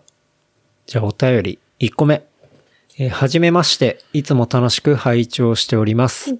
えーラジオネーム、亀数05です。えーレプリカント FM も聞いてるとちょくちょく大麻に関する話が出てきますが、昨今の世界的な流れである大麻合法化には賛成ですか反対ですかえー僕自身病気を患っている人にはしかるべき医療を受ける権利があると思いますので、医療大麻には賛成です。しかし、ネットフリックスにあるマーダーマウンテンなどを見ると、大麻の税率の高いことによって、逆にイリーガルな大麻の流通が増えたり、栽培地域の治安の悪化などを考えると、娯楽用の合法化は日本においてはほぼ不可能ではないかと思います。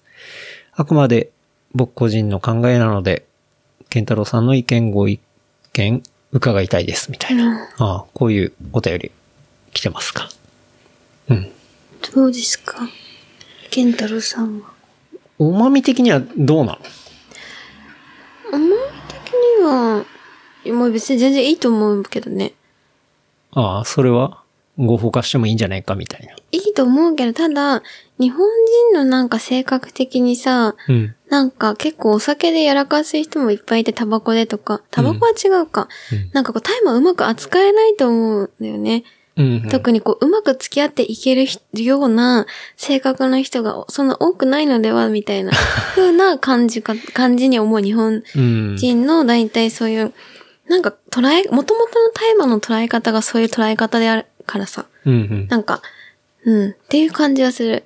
なるほどね だ。から元々のなんて大麻覚醒剤っていうのは一緒に混合されてるようなもうんう世の中じゃん、うん日本だとう。んうん元々のそういうなんかアメリカだったりさ、そういう合法な国ではそうではないじゃん、元々が。うん大体は。うん。なんかその価値観があんまり日本にマッチしないのではって思ってる。うんなるほどね。だからなんか、ていう感じはあそるう一番良くないなって思うのが、結構、なんだろう。まあ、教育だったり、その、学校とか、うんまあ、そういうふうに世の中に教えてるものが、割と、なんか、ちょっとちゃんと教えてないって教いえうてか、ないと思う。うん。ちゃんと教えてないどころか、まあ、ちょっと間違った捉え方うんうん誤認しやすいような、なんかそうだねそういうことが、あの、一般常識みたいな感じになっちゃってるのは、あんまり良くないなって思うかな。うん。だかそう思う。らそれ、ちゃんと教えないから、こう、ちゃんと自分でコントロールできないというか、もうそろそうだよね。教えられてないからさ。うんっていうことだから、いきなり今そういう教育がないままうん合法化、いきなりバーンってやってもうん多分うまくいかないいし、かないうんし、ダメだなっていうのは思うかな。うんまあ当然全然なっていいもんだとは思うんだけど、でもただフェーズは持たせるべきこう医療、医療に対してのものと、うんが OK と、じゃあ普通にみんなで、なんか普通に合法的に使えるものみたいな。うんそういうのフェーズは作らないと、なんか、うーん、って感じだよね。ない。そうね。まあだから、そう、段階が必要だなとは思うけどね。まあ例えば、その合法化の前には非犯罪化っていうのがうんうんあるわけで、なんて言うんだろう。その、まあこれもね、でもアメリカと日本でも全然状況が違うからあれなんだけど、その、なんていうの非犯罪化することのメリットってさ、うん要はもう大麻なんてくだらないもんで捕まってさ、うんで、その人がさ、まあ、刑務所入っちゃって、で、まあ、人生棒に振っちゃったりとかさ、するっていう人がいたとして、で、その人って本来はさ、ちゃんと生活して、うんで、働いて税金を納める人なわけじゃん。だけど、その、そんなしょうもないことで捕まえてしまって、刑務所に入れて、で、刑務所に入れたら、入れたでさ、税金でその刑務所で、こう生活させるためにお金がかかるわけじゃない。で、それを考えるとロング目線で見たらさ、その、なんて言うんだろうな。その、そこで捕まえてしまって税金で、ね、刑務所の中でやるためにお金を使うのと、その人が働いて、うんあの、ちゃんとね、税金を国のために納めるところね税金を納めるのだったら、じゃあどっちがいいんですかみたいなさ。うん。でもそこまでは日本の、なんかあれは考えてないよね。うん、政府っていうか。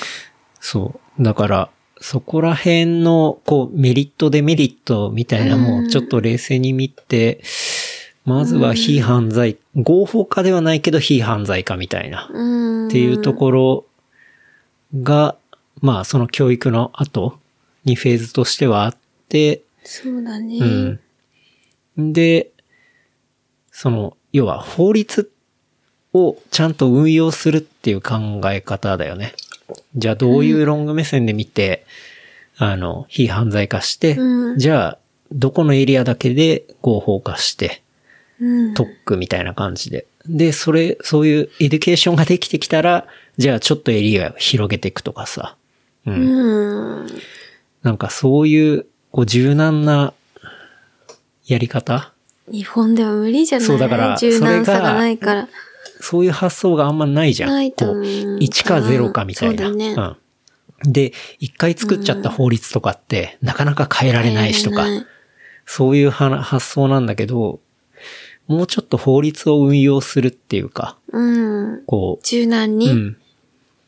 もちょっと仮でやってみるってこそうそうとだよね時代に即して、うんじゃあここのエリアだけとか、じゃあここの部分だけとか、うん。じゃあ合法化じゃなくて非犯罪化とか、うん。なんかそういう、そうだねこう柔軟な考え方が社会としてもそうだし、法律を実際まあ作る人とか、うんそういう人とか、あとはそれを受ける、まあ国民だったりとか、うんそこまで発想がこう整っていかないとなかなか難しいなと思うよね。そうだねう。ん。いうのは思うけどな。だから、合法化に賛成反対っていう、だそれも結構、今の段ではジャッジができないっていうか、う。うんん。なんか日本のか、今の感じだと合法にしても、てんてんてそんうってそう感そうじそすう。いる。きなりだからそうなってもうまくいかないなっていう感いじかないと思うけどがする。うん。それでも使う人だけの話じゃなくて、法律的にもうまくいかないだろうし、うん。そうだね。でもさ、ちゃんとそういうことが教育されてさ、あの、そういう段階を踏んでいって、それめちゃくちゃ年月かかると思うめけちどゃね。くちゃかかると思う、うんその前にアルコール依存とか税金の話をまず学生のうちにさ、しろって話だと思ったけどねだか。らそれはちゃんとやってこなかったツケなんだけどね。そんだけ時間かかるっていうのは。それもだから、なんだろうな、そういう教育のさ、家庭に、ちゃんとそういうのちゃんと全部入れた方がいいよね。うん。だからちゃんと本当のこと言わないから、そうだよこねじれるんだよって話なんだけどね。うん。なんか教育がすごい綺麗事みたいな感じだもんね。うん。綺麗事っていうかな、まあ、うん。なんかそなんかちょんなっと感じだけど、ちゃんとリアルな、しリアルな、じなんか、ね、社会を教えられてなかった気がした、自分は。うん。そうね。だからそれがちゃんとなっていけば、うん。で、みんながそういう認識になれば、例えばね、その大麻の使用が合法化されたとしても、うん。お酒と同じく、うん。なったとしてもさ、結局飲酒運転はイリーガルだから捕まるわけじゃん。うん。だからそういう使用はいいけど、それで起こった副次的なことっていうのは当然捕まるよ捕まるよっていうのは、お酒だったら当たり前なわ当けたじりゃん。前。だからそこに大麻とかも組み込んで、そうそう、だからそう。だタバコもわかんないけどさ、うん全然リンクはしないけど、そういうの全部組み込んで教育をすれうばん。うんいいのではっていう感じはする。そうね。で、そういうふうに、まあ、するのはあれだけど、それ、やった後に、車乗るとかはダメだよねって、もうみんな今だったら分かってるわけじゃん。ううんん。まあ、それでもやる人はいるけど、でも、やっちゃいけないことってのは分かってるわけだし、うん。でもそうなったら法律はそこに基づいて処罰すればいいんじゃないっていう話だよね。うんうんうんがただそう所持してるとか、なんかそうしてただけの話をうん。刑事的にさ、うん。していくのがどうかって話。そうねわかんないけど、今うんがそうだからさ。まあ、被害者がいない犯罪っていうね、ところはそうだねあるし、うん。それだったらアルコールでさ、酔っ払って殴って殺してとかさ、うん。その方が重罪だしね。だからそれはきっと大麻でも同じことは、うんそうだねそれは重罪、当然。そう。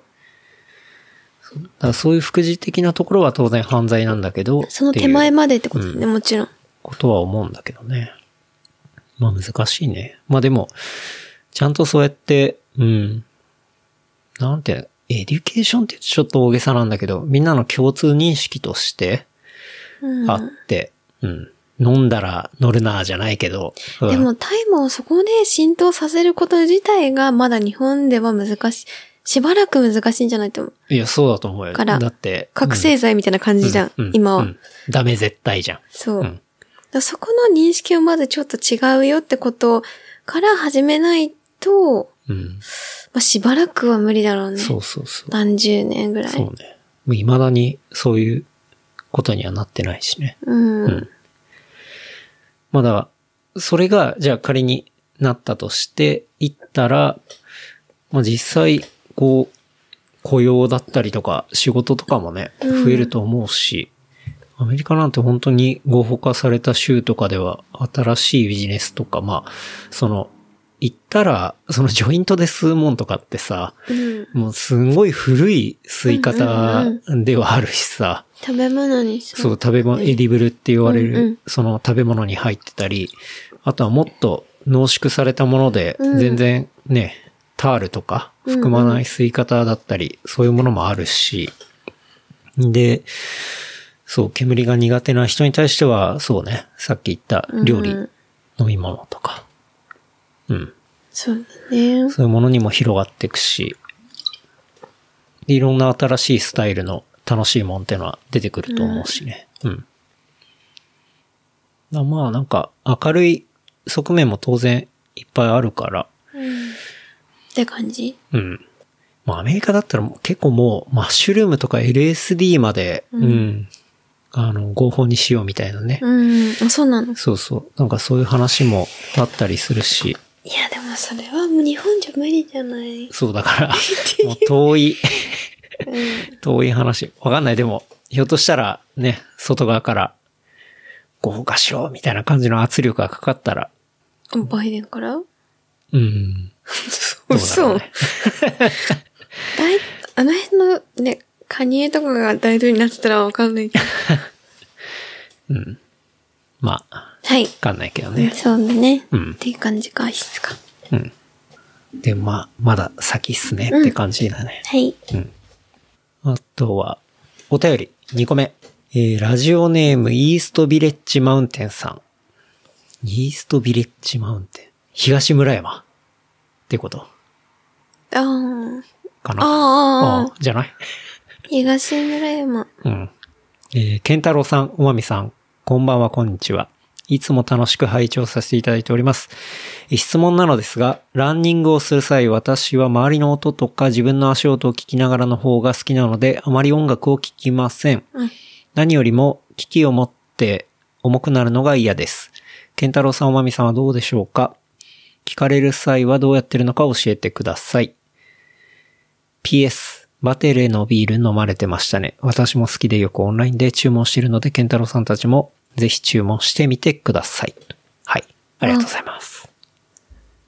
音はそうだよね。二人だけは聞か、また当たり前だけど聞かない。そうだね。まあ、話しながらとか。うん。うん。だし、結構ゆよくさ、後ろから、特に皇居とかがうん、走っててさ、後ろを抜かす人もいるじゃん。うんうんそういう時の足音で、あ、この人速い人だねとかよく話すよね。あ、そうだね。っていうのは、なんか、うんあんまりこう走り慣れてない人、ドタドタドタドタドタと確かに。うるさいんだよね。うるさいんだよねあけど、速い人の足音がすごい綺麗だ、綺麗な足音で、あ、うん絶対これって速いなと思って通り過ぎたぐらいに、うんすごい速そうな人が来てそうそうきそて、うで、隣で速いねって早いね。つ言っ。っててる。うん綺麗だね。つって。うん。そうだね。うん。音楽よね。一人の時聞くいや、き、マミあんまり聞かなくて、あ、そうなんでだ。も最近はその、ち長い距離、うん。行くときに自分の出てないポッドキャストとか、その、うんうんレプリカント FM のポッドキャスト聞きながら行くけど、そんな大音量じゃない。ちょっと低めにして、はいはい。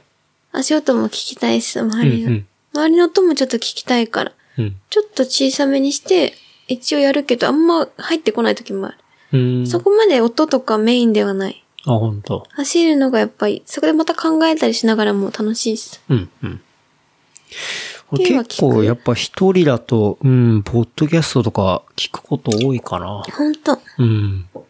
で、まあどうやって聞いてるかだけど、普通に iPhone 持ってるよね。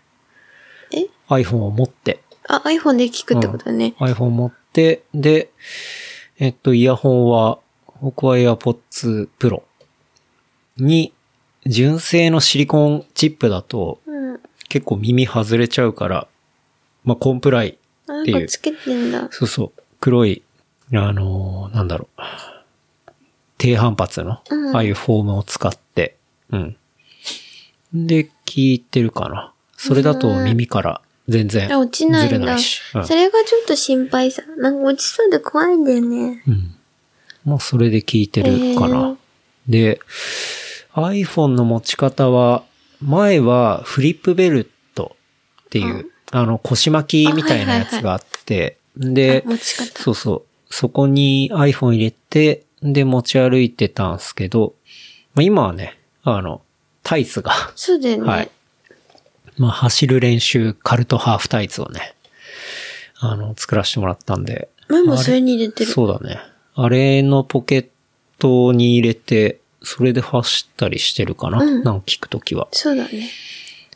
あれね、まあ、手前味噌だけど、あれ本当にずれないじゃん。うん。ブレ、ずれないっていうか、ブレが気にならない。うん。うん。手前味物噌っ入れて何まあ自分、手前味噌ってなんか、その、あ、申し訳自ない分、です自け分どってのもことね。のですあ、が、みたいな。なんか手前に味噌ってなんだろうと思っ て。ごめん。あ、頭が悪かった。そうそう。うんあれでやってるかな。うん持ってる。あれ一枚でいけるしさ、その腰巻きとかつけなくていいから。うん。すげえ楽だし。そうね。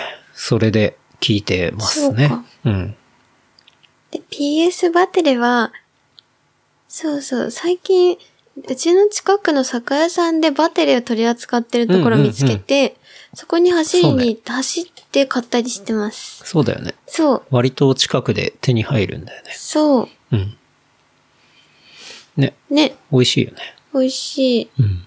ラインナップもめちゃくちゃ良くて。確かに。そうそう、オンライン、そうそう、近くにあったんだよね。そうだよね。うん。っていうのありがで。とうございます。てか、タイツのはちゃんとした話してないね。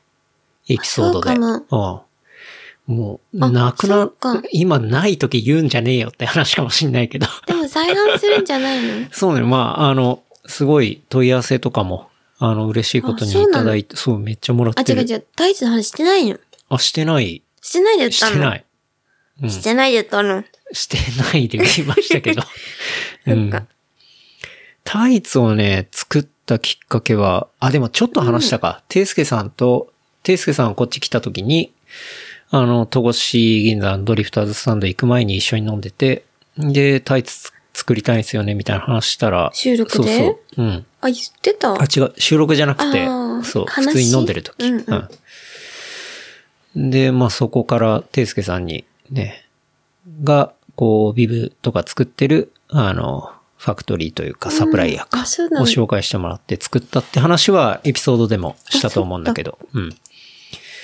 まあもともとそうね、タイツは結構好きで履いてて、前も好きランニング するときに。うん。タイツしか履かなかった。そうね、楽なんだよね。楽。うんっていうのがあって、でも、その履いてたタイツって、ユニクロだよね。そう、ユニクロのなんかバイクショーツみたいのがあって、 それを、まあ安かったし、そうだね。履いてたんだけど、やっぱポケットがないから、そうだよね。そう、結構不便で。うん。だから、まあそのタイツで、あの、ちゃんとポケットがあって、うん。で、結構いろいろ入ってみたいな。うんうん。っていうのを作りたいなって思って、そう、それで作ったってのありますね。うんうん。で、あと、ランニングタイツって、うん。いろいろ調べると案外かっこいいタイツってないんだよね。なんか変、デザインがダッセーっていうか、そうだね。全然シンプルでいいんだよね。そただ、そうそう、ユニクロの履いてたのも結構めっちゃもうノーロゴだしさ。う。うん、シンプルでよかったじゃん。うん、で、好きで何枚も買って、ただ、もちろん機能性は別に悪くないけど、うん。そう、ポケットがないんだよね、とか。そうね。うん。シンプルなんだけど、機能性も、うんなんかその物理的な機能性うんもあればいいよね、みたいな。素材的なものじゃなくて。あとデザインとかも、うんなんて言うんだろう。それは機能性デザインみたいなところで、やっぱ夜も走ったりするから、リフレクターがさ、ある程度あったりとか。でもなんか派手すぎない、こう、馴染む、どんなランニングウェアにも馴染むデザインみたいな。そういういい塩梅のものが、なかなかなくて、ランニングタイツで探すと。そうだねうん。なんか妙にロゴが、うん。ボコーって入ってるみたいなとかさ、それはちょっと履きたくないなっていうのがあったりして、まあ自分でそういうものをね、うん作りたいっていうのがあって作ったし、うん。まあタイツはやっぱ結構かっこいいと思ってて、うん。海外選手だったり、トップアスリートとかうん。が履いたりしてるのを見てて、うん。かっこいいよねそう。女すごいいいなって性思もうしだけど、男性も、大迫とかもいつもタイツ履いてるけど。大そう迫そうさ。そうんそう。っそうそう。ていうのがあって、 うん。なんかそういうかっこいいね、うん。タイツスタイルっていうのを出したいなって思ったし。うん。まあ、って言っても、全然俺も短パンで走ることもあるし、あるあるう。ん。だから、別に、なんていうの短パンを否定するとかでは正直何でもなくて、うん。なんか短パンで走る時もあるし、こう、タイツで走る時もあるし、みたいな。うだかんらその選択肢を広げたいなっていうのがうんうんあったよね。まあ、好みじゃない。どっちでもいいようね。ん、そう。こう、日によって違うと思うし、シチュエーションとか。だけど、一枚で気軽に履けて、かっこよくてっていうのが欲しくて。うん。それで、うん、走る練習のハーフタイツはできた感じかな。うん、うん。まあでも使ってって実際やっぱいいなって思ったのはなんか、そうね。どうしても汗かくと短パンとか張り付くじゃん。太ももに。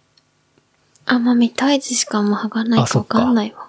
結構ね、ショーツとか張りっ付て、そう夏場とか汗ダラダラになってくると、その、ショーツのさ、こう、外とかがやっぱ、太ももとか張り付くわけよ。ああ、そうなん汗だ。ダクダクかいてるから。そうなんだ。あれがね、結構気持ち悪いっていうか、うん。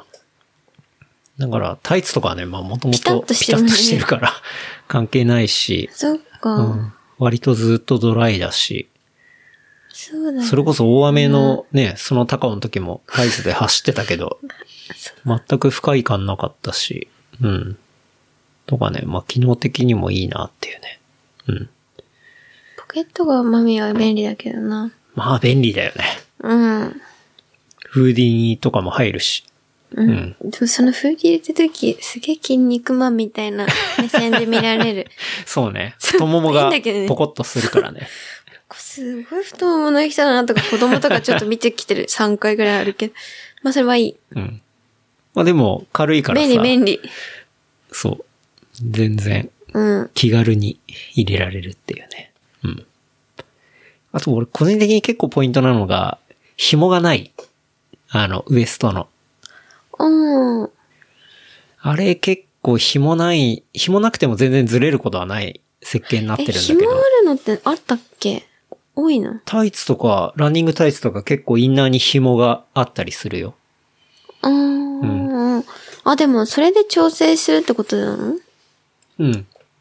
あの、下がらないように。まうあ、んタイツで下がることなんかないんだけないんじゃなど、い基本的に。でも、安心でそう、中に紐があることは結構あっあ、て、そうなんだ。でも紐あるとまあ締めるじゃん。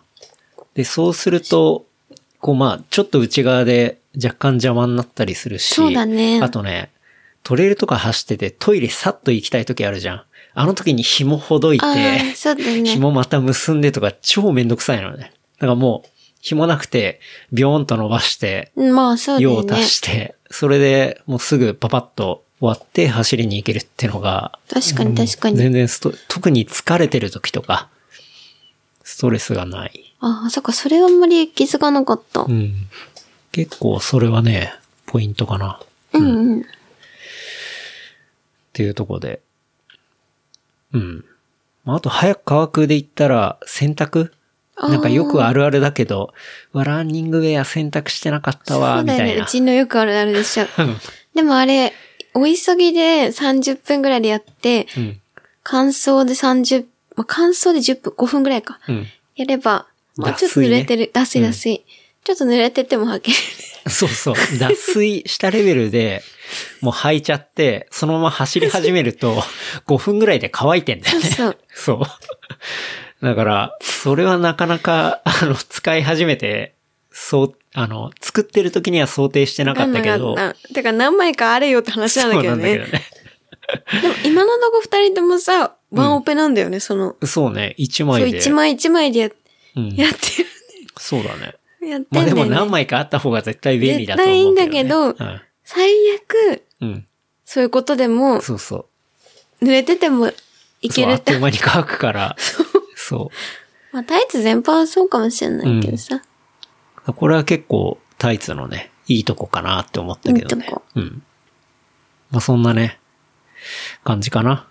うんそうそう。でも再販しないのあのちょっとまたね、あの、作ったらそう告知させてもらうんで、ぜひ。ね、M 多めがいいね。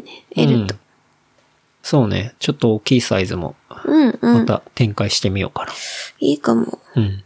また夏は特にね、うん。タイツとかわかんないけど、ショーパン、ショーツでもタイツでもうさ、ん、うん、うん。一枚がいいよね。うん。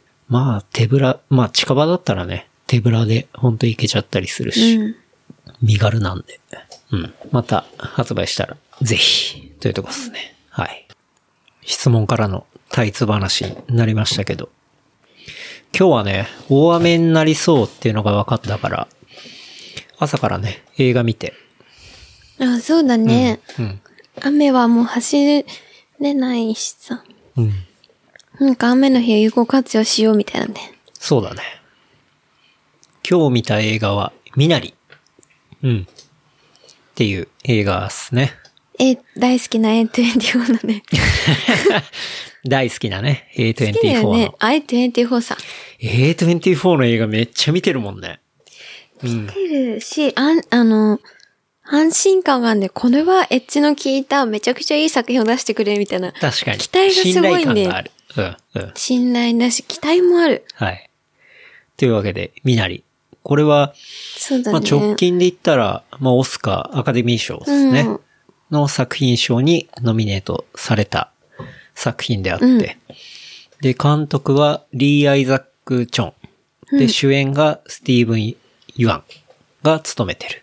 うん。 A24 プレゼンツで、えーブラピの B プラン B ね。プラン B 制作の映画ですね。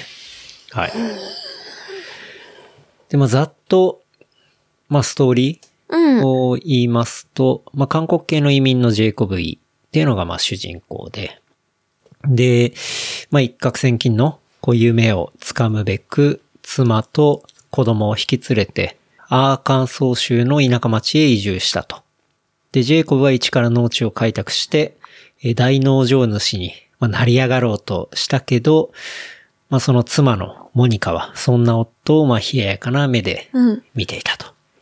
で、ほどなくして、モニカの母、スンジャも、一家と同居することになったと。うん。うん。で、スンジャは並々ならぬ毒舌家だったが、うん。どこかにまあ憎めないところもあって、うん一家の生活にまあ刺激をもたらすことになったと。うん。で、まあそっから、こう農場経営ってのは一向にこう軌道に乗らず、家計は火の車で、うん。もう物語がね、まあ進んでいくんだけど、まああの、ジェイコブはくじけるどころか、こう成功への意欲をまあ燃やしていくと。うん。で、まあそうやって、そういう意欲を燃やしていくんだけど、まあそこでいろいろあってみたいな。そうだねんまあそういう物語ですね。うん。うん。でまあ簡単に言うと本当に韓国そうだよ韓国ののまあ移民の物語。話うん。っていうね。そうだね。それを、すごくナチュラルにう、ん。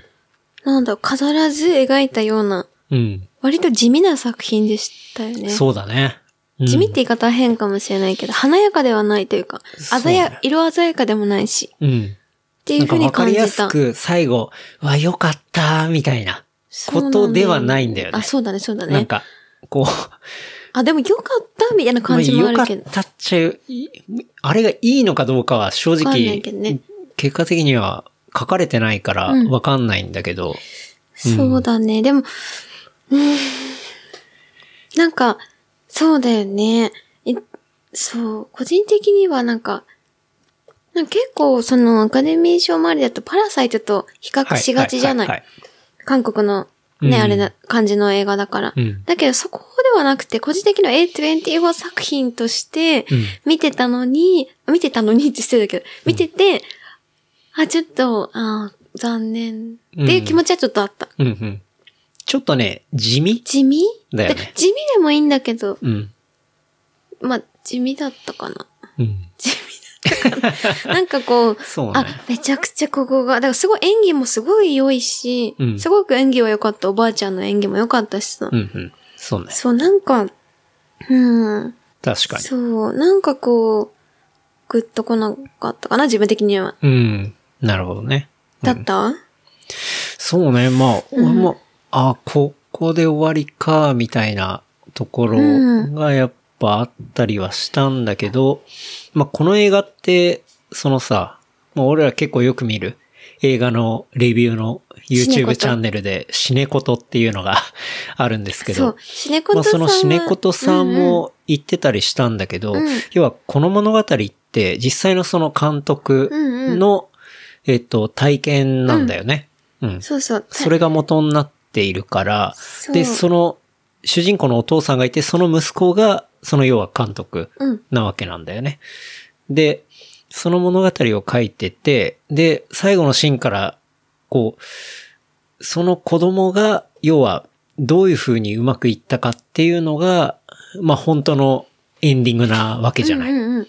だから、その、この映画が成功すれば成功するほど、あの、お父さんとか、お母さんがやってたことっていうのが、あの、正しかったんだなっていう裏付けになるわけじゃん。だかうん。らそういう映画の外の、この監督と作品とはいは、いそこがリアルストーリーになってるからっていうところの、その、メタ的なうんうん面白さっていうか。うん。ああ。え、それ、篠子さん言ったっけあ、それちょっと言ってたよあ、。言ってた。うん、うん。だかあらーその作りっていうのが結構今っぽいっていうあーねー話をしていて、あ確かにそれはそうだなと思って。あうん。言だたかかなうん。らそれがリアルストーリーだから、あので、も中途半端に終わっても、そうまあいいんだよねそこにいた子供がうまくいった。で、イコール、この映画がヒットしたとか。ううん。んそうなんだけどすね。うんそうなんだけど。うん なんかこう、うん。そうね。だから、だそかのら、映画単体での読語感とかっていうところは割とあっさり。うん。私、なんかこうアカデミー賞に並べようとか、パラサイトと並べようとするとちょっと難しいよね。そうね。スケール的にも違うし、うん。だなんか結構割ともう、美写というかもう、大体同じ場所じゃない。そうね。まあ、すごいゆ農場っくり進んでいくしね。でも別に全然すごい面白い話だなとはうん思ったけど、アカデミー賞までは行くかなっていうのと、監督の人がさ、うん。なんか君の名うん。君の名ははの実写版の監督になるとかしたよね。うんうんうん。とかあって、まあ、ど、まあまあ、わかんないけど。そういうことも言ってたね。うーん。まあ、あとは、そうね。そうだね。主人公のね、その役者さん、スティーブン・ユアンが、あの、ウウォォーーキキンンググデデッドッドに 出てた方で。見たことあるちょっとそ思うったそうそうそう。あれこの人、 ウォーキングデッドじゃんみたいなね。で、アメリカの片田舎っていうことで、うんゾンビ出てくんじゃねえかってね。ゾンビがちらついちゃってみたいなところもね、あったりして。うんうんまあでうも、んそうね。実際その、みなりっていうね、その言葉っていうのは韓国語で、セセリリ。うん。チェリは日本でもおつまみだから食うべるん。。うん。食べ物。飲み屋さんで出てきたい。うん、うん美味しくて好き。で、公式サイトの説明によると、たくましく地に根を張り、二度目の旬が最も美味しいことから、子供の世代の幸せのために親の世代が懸命に生きるという意味が込められている。ああ。っていうことらしいんだよね。うん。んだからまあまあ、うんそう、そういうことなんだなっていう。そうだね。うんうん。いやでももうちょっとこう、すごいおばあちゃんがめちゃくちゃさ、うん味のある人だったじゃない。そうね。なんかもうちょっと、じゃあおばあちゃんに焦点当てるとか、っうん。て思っちゃったけどね。なるほどね。うん。まあ、い、まあでも興味があったらね、面白かったうん、ちょっと。まあ、言い過ぎ見たらよてくない。、そうね。結構水がね、重要なそうらモチしーい。フになってるっていうね。最終ね。うん。まあ確かに実際に遠くから来て、だからそ日こ本に、住んでっていう。なんか日本人の観点だとさ、移民っていう感覚があんまりないじゃない。そそこうがねね。、あんまりマッチしないのではと思った。うん。自分もそうだし、自分の周りにもいないじゃん。まあなかなかいないよね。そう。うんあんまりいいない感じだから、うん。こう、わかりにくいというか、多分アメリカの方の人だとさ、割とひょ高評価だっまたありそさ、ういう移民国家そだう、から移ね。民化うん。とかであるんだけど、そこかなと思った。確かに。自分の体験っていうか、なんとしてとか、おばあちゃんがこうだったなとかっていうのにうん結びつきにくいというか。ううん。うんん。確かにね、そこはやっぱ国によってというか国の成り立ちによって、うん。あの作品の捉え方っていうのはだいぶ変わる気がするよね。そうだね。特にアメリカと、うんうん日本で言ったら、うん、っそうだね。ていうのは思うね。うん。まあでもそうね、水がすごい大事なモチーフになったりしてて、まあ、要はね、日本語でも水に合うとかさ、うん。う。ん。まあそういう言葉があったりするけど、まあ要はその風土に馴染んで快適に暮らすことが、まあ水に合うとかさ、うんうん。まあそういう話になるけど、うん。うん。まあそういう部分も、まあちょっとメタファー的にあったりして、うん。そうだね。見れたけど。まあ移民つながりでいくと、俺は最近見たのは Apple TV のリトルアメリカ。あ、それ、うんなんだか、なんだあ、っそけう。。あの、ポンサのポ、ンさんの、そう、石川石さんが、川さんが言ってたよね。そうそう、収録の時におすすめしてくれた見たからんだ見たんだけど、どうだったすげえ良かったよ。うん。あ、そうなんだ。うん、めっちゃ良かった。これは、なんていうの、まあ舞台、もうリトルアメリカってまあそのままなんだけど、うん。アメリカ舞台になった、こう移民のエピソードがオムニバス形式えであーっ、て、ろ全8話かな。どういう感じだったうのん。うーん、まあその、いろんな国の移民の人にまあ焦点を当てて、で、その人のうん移民のストーリーが、30分でまあ前後いろいろエンドロールとかもあるからさ、ん実質25分ぐらいじゃないかな。うん。で、展開してって、で、まあそういうエピソードありました。で、最後の最後に、うんあの、最後のシーンがあるんだけど、必ず。で、そこに出てくるのは写真なのね。はいはい。今のその役者じゃないリアルなその人、もう実話ベースだから。うんうんうん。リアルなその人の写真が最後に出て、うんで、〇〇は今こうしているみたいあな、ーそういうオチで終わるシリーズなの。全8話。うんで、その終わりのさらっとは、ちゃんとやっぱこの人は実在してて、あ、今こうなんだっていう、そういうオチが分かっ、面白かってたなんか、すごい感動するっていうよりは、なんか胸に響くっていうか、あうん。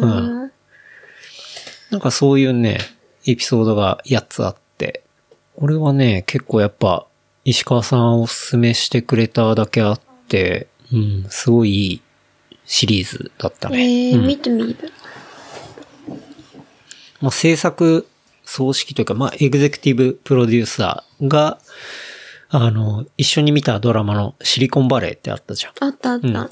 シリコンバレーのディネッシュっていたじゃん。いた。うん。あのディネッシュ役だったクメール・ナンジニアニっていう。あ、そうなんだ。うんあの人が、あの、エグゼクティブ、プロデューサーで入っていて。エグゼクティブって何だから、まあ、日本語訳だと制作総指揮なんだけど、うん。かっこよくついてそうない。そうそうそう。あ、そうですか。まあ、本当に30分でサクサク見れるけど、まあ、クオリティ高くて、うん。見てみようかな。いいドラマだったね。で、まあこれ、なんでアップルが、そうやってアップル TV でやってるかっていうと、まあ、移民とアップルの関係っていうのもやっぱあって、あ、そうなんだ。そうそう。まあ、ティム・クックもさ、2017年に、まあ、トランプのいろいろがあった時に、アップルに在籍している従業員のうち250人はかつては不法移民だったっていうさ、その移民とトランプの問題あったじゃない。うんうんその時にまあそういう話をして、で、企業と経済の未来にとって不可欠であって、彼らがいるからこそ、あの、国際的な競争力を保てるみたいな。うんまあそういう話をして、まあトランプの政策に反対したみたいな、まあそういうエピソードもあったりして、でまあ要は移民なしでアップルは存在しなかったっていうか、うん。し、まあ存在しないっていうか、うん。っていう話があって、そう。それが、そこからも繋がって、このリトルアメリカを Apple TV でやってる意味みたいなうんところもあるわけなんだよね。あ、そうなんだね。そうそうそうそう。だからまあそこら辺も含めて、本当にいろんな国の人のエピソードが出てくるし、うん。すごい、クリーンで良かったなと。うん。まあ多分最後のそのオチの写真は iPhone で撮影だと思うんだけどね。でもいいよね、わかりやすくて。そう。そこでね、めちゃくちゃカメラのなんか違うのと嫌だ しね。っていうね。あとはあれだね。オスカー、アカデミー賞、他に作品賞にノミネートされてるのは、ノマドランド。あ、見てないじゃん。うん来週だからノ。マドランド、ミナリ、シカゴセブン裁判も入ってシるカゴサブ裁判だと思います。シカゴセブン裁判はね、面白かった食もんいね。 気味に言ったけど。でも、ノマドも来週見てみたい。そう。ね。みなりはちょっとそこまでかな、まみはな。あとはまあ、マンクとか、まあ他もいろいろ入ってるんだけど。四国差分裁判はまあ前も言ったけど。うんじゃあ、ノマドランドもでも予告見て面白そうと思ってた。そうだね。ノマドランドも。まあちなみにオスカーは、日本時間の4月26日、ちょうど1ヶ月後ぐらいかな、の昼間に受賞発表があるんで、これ楽しみですけど、そう、ノマドランド。これ予告見て面白そうだったよね。面白そうだった。なんか、うんノマドってワードがさ、割と日本だとうん、ノマドワーカーみたいなさ、はいはい。そういうイメージじゃない。あなんかちょっと変な イメーそうジ、ついてるから、ね。変なイメージがついてるけど、うん。そういう感じじゃなく、うん。そうね。これはちょうど、うんまあ、放送した日の週末か。 26ですか。うん、うんに、あの、劇場で見れる映画ですけど、まあ、監督はクロエ・ジャオ、主演はフランシス・マクドーマンが務めた、うん。ジェシカ・ブルーダーが2017年に発表したノンフィクション、ノマド、漂流する高齢労働者たちっていう本をえー原作とした映画というところですね。うん。結構ね、これあらすじも良さそうなんだよね。え、わかんない。あらすじはうんうん。 2008年にアメリカの大手証券会社の破綻あったじゃない。リーマンショックですね。うんうんうんはい。の破綻に、えー、破綻から始まった経済危機が、まあ世界を襲ったと。で、その影響っていうのは、まあ現役世代、まあ俺らみたいなさ、うんこういう働いてる世代だけじゃなくて、まあリタイア世代にも容赦なく降りかかって、多くの高齢者が家を手放すことになったと。うん。で、家を失った、あの、人たちっていうのは、自家用車で寝泊まりして、働く口を求めて全米各地を歩き回っていたと。うん。で、専門職での経験があったとしても、それを活かせるような職がほとんどなく、安い時給で過酷な肉体労働に従事するほかなかったと。うん。で、そんな不安定な状況下でも、自尊心と相互の精神を、助け合いの精神を保持し続けていたと。うん。で、その彼ら、彼女らっていうのは、現代のノマドとでも言うべき存在であると。で、この作品の主人公、ファンも現代のノマドの一人であると。うんでファンはネバダ州のエンパイアで臨時職員をやっていたけど、まあ、工場の閉鎖で町の経済が大撃大打撃を受けて、まあ、その煽りで彼女も家を手放す羽目になったと。うん。で、そっから、まあ、途方に暮れていたファンだったけど、まあ、家財道具を、あの、車に詰め込んで、日雇いの職を求めて、全米各地を放浪する旅に出たと。うん。で、その過程でファンは同じ境遇の人々と交流を深めていくのだったと。で、そんなファンの姿を通して現代のノマドの実像を描き出していくっていう映画。これ面白そうじゃないそうそう。ね。で、まあその、主演のフランシス・マクドーマンってさ、んもう、スリービルボードの、あーあの人だおった母さんですよ。うん予。告で思ったよね。うん。ね、あ、これあの人だとあ思って、のね。人だと思っうんた。で、スリービルボードでもさ、面白かったあよの、ね。フランシス・マクドーマンドの演技っ演てすごかったじゃん。高かった。なんだけど、これ、まあ、この作品ってめちゃめちゃひ批評家からも稀に見る高評価を受けてて、で、特にこのマクドーマンドの演技がキャリアベストっていう風に言われてるレベルすらしいんだごよいね。いね。や、あの3ビルボード超えんのみたいな。そうだね。だから、めちゃめちゃ楽しみだなと思って。うん。楽しみ。ね。これ今週また行くでしょ。見たいよねうん見たいよね。っていうのが、まあそうね、だから、まあこれから見るだろうし、見たので行くと、ノマドランド、えー、み、みなりみながあっり。て、シカゴセブン裁判あって、まあマンクは見てないんだけど、うん。 僕はちょっと大変そうだったよね。そうね。ちょっと大変そうだから、あれかな。大変そうだったちょっとまだ見てないですけど。うん。 まあそこら辺がねあと。そうだね。あるから、楽しみだなと思うけどね。あと映像なんか見たかなあんまないかな最近。最近、もうトなムもトム・ホランドのチェリんまりだったからいいや。ー。ええひどかったな。マジで。ちょっとしどかった。あの、俳優のさ、スパイダーマンの、あトム・の、ホランド。うあん。の人だけよかった。ね。あんだけ演技す演ごい技のうに。まいのにマジもったいなかっ。脚た。本がどうしようもねえなと思ったけど思っな。ちゃったね。ボロクソ言うけど。いや、実際でも、まあ悲しかった。映画のね、まあ、基本的な、世界的なレビューサイトでロッテントマトってのがあるんだけど、うん、あ、ロッテントマトそう、ロッテントマトってのがあって、でトマト、それってのはクリティックス、いわゆる批評家はいはいの人の評価と、あとはオーディエンス評価、うんまあ、素人の人の評価っていうのが2つついてて、うんそういうのをデータベースで見れる似てんだった。サイトがあるんだけど、こう、オーディエンスの方の評価も高くないし、まあ高い評価してんのはトム・ホランドファンだけ。そうなんだよでね。、批評家のレビューとかはまあ100点満点なんだけど2点、それって。ほんとね、38点とか、見かるたことねえよっていう数値になってて。でも、わかる。うん。でもそういうのさ、なんか評価ある前に見たじゃん。そう。評評ア価ッ全プ然。された直後ぐらいだったよそう直ね後。1時間後ぐらい見たね、見たんだよね。うん。どうしても見たいなと思って。いや、話題になってたしさ。うーん、ちょっと失敗だ、失敗だった。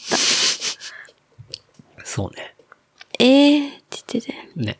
おすすめではないです。うん。そんなとこかな。うん。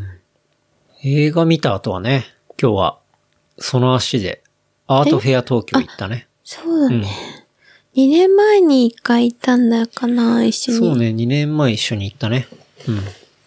うん。で、去年はコロナの影響でなく中止て、で、今年は、そう、この週末は普通にやってたね。うん。 でも、一昨年500円で、今年5000円だっそうね。一昨年行ったのは、その、夕方の1時間だけ入れるパスってのがあって、うんそれが500円ぐらいだったんじゃないかな。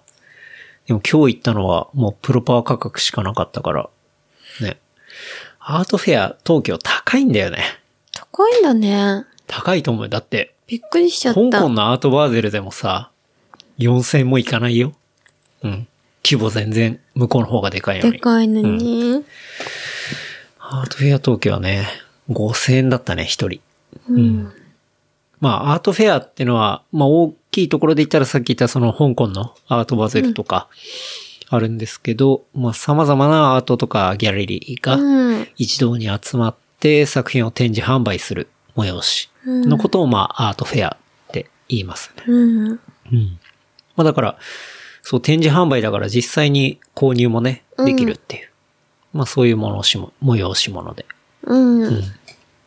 まあ、でも久々にそうだね。うん見に行ったね。あの規模でいろんなアートを見れて、楽しかったけどね。ね。うん。でも、めちゃくちゃ数ある中で、ん海はそんな詳しくないけどさ、うん。数ある中でやっぱグビビッ、グビッと、ビビッとくんのグと、ビッとくる。グビッとくんのね酒じゃん。 間違えちゃった。ビビッとくるのってやっぱあんまり少ないね。うん。好みの問題はもちろんありますから。そうね。うん。いやでも、それは正しい感覚だと思うよ。うんその何でも、うわ、これ最高、これ最高って、それ嘘だと思うもん。二2個ぐらいしかいいと思わなかったね。うん。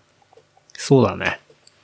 俺も個人的にグッときたもの、本当に、二つ三つぐらいだったかな。うん。うん。それ別に、有名無名関係なくて、関係ないし。もうわかんないから。結構面白いのとかもあったしね。あった。うん。壁に赤ちゃんが張り付いてるみたいなね。そう。うん。あ、めちゃくちゃパッと見良かったんだような。ん。あれ欲しくなっちゃったもんね。 27万でしょ。うん。 そう、スカルプチャーで、こう壁に張り付いてる赤ちゃんみたいなね。そう、でも、そういうものそうが。そうアクリルで作られてて、うん。うん。で、それを、なんか色彩がめちゃくちゃ良かった。色彩というか、そうねなん。てい色うんだの色感合じいもが良かったしだ。し、要は、そのね、ギャラリーの人に話を聞いたら、彫刻っていうのは基本的にやっぱ正面から捉えて、うん、うんなんかまあそういうものなんだけど、なんかそこを、あの、逆逆ににひっくり返して、こう壁に張り付いてる彫刻っていうか、うん。そういう、ある意味そういうスカルプチャーだったりそういうものに対するアンチテーゼみたいな、うんなんかそういうテーマでやっていて、うんで、素材もアクリルの、そこうう、レイヤーにして、積み重ねたものを削って作っていくみたいなさ、なんかそういうもの、だからその人の作品が一番面白かったかな。ね。うん。うん。最後まで気になってたもんね。うん。で、そのゾーンは無料のゾーンだったんだよね。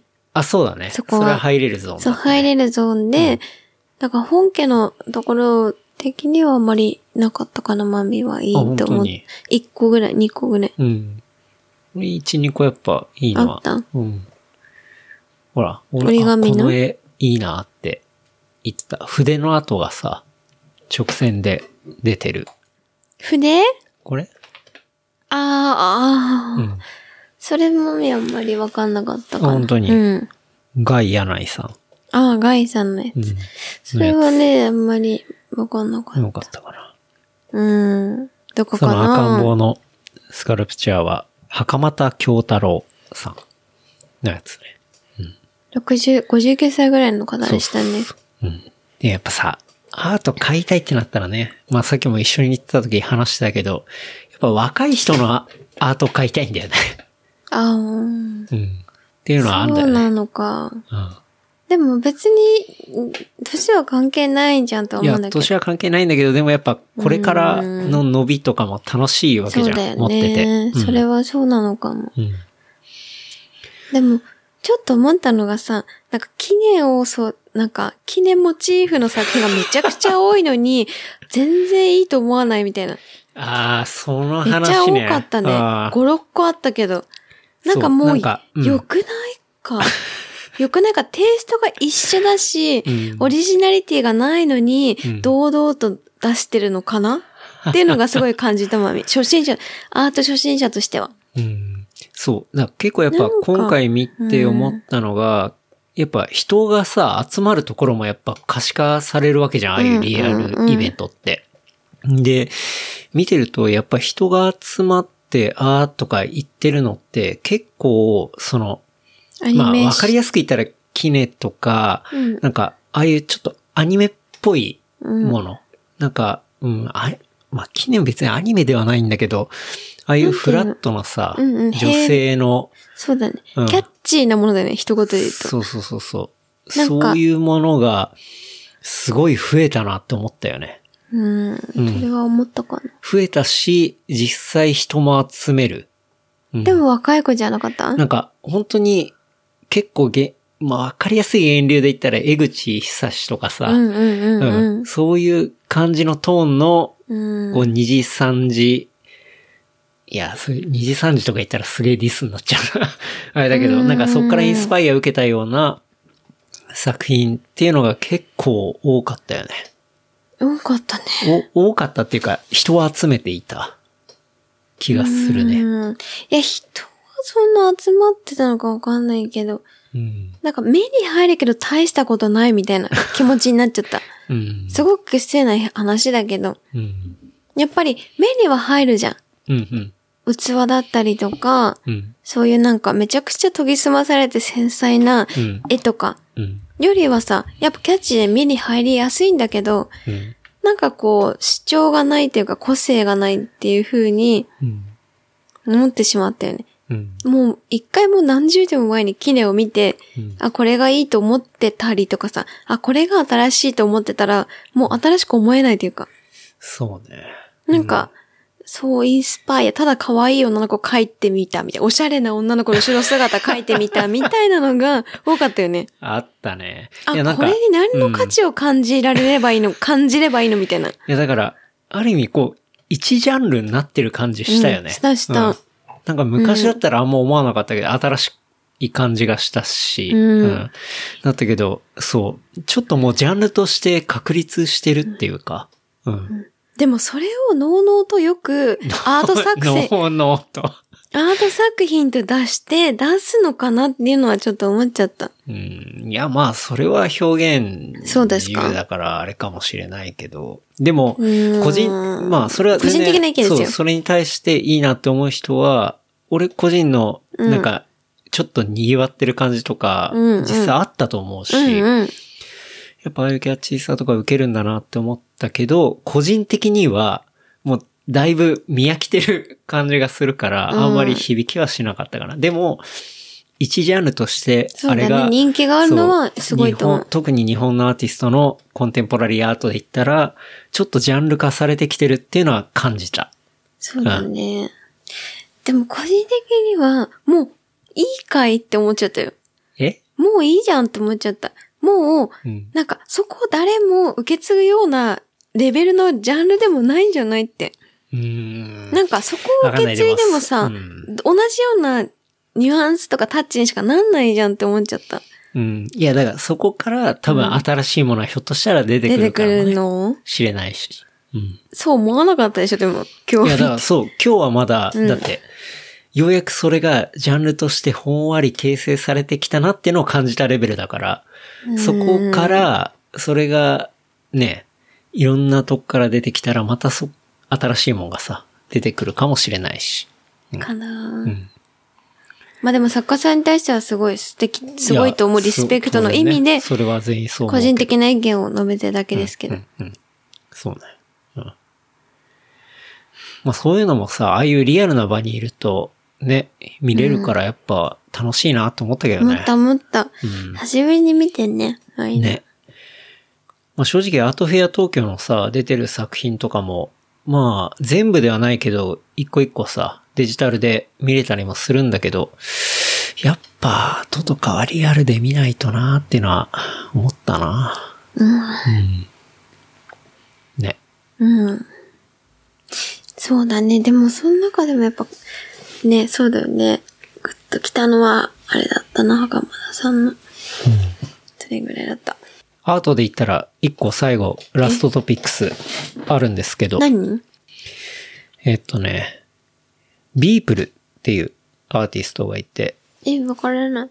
その NFT 作品が75億円で落札。アート界に変革の兆しっていう、うん。まあそういうニュースがありまして、えっと、アメリカ時間の3月11日、比較的無名のデジタルアーティストによる NFT デジタルアートのコラージュがオークションで75億円の値をつけた。えー250年以上の歴史を誇るオークションハウスクリスティーズがこれまで扱ってきた作品と違い、これはか純粋なデジタル作品だと、まあ、いうニュースがありまして。え、どんな作品なのまあ、これはだから完全にデジタル作品なんだよね。データ。あうーん。パソコンで作ったってことまあそうね。うん。まあそういう作品にそれだけの値段がついたっていう。え、何が良かったのだこれ何が良かったっていうか、その NFT 作品って言ったんだけど、それが何なのかって、これね、完全新しいジャンルで、わかんないわかんない。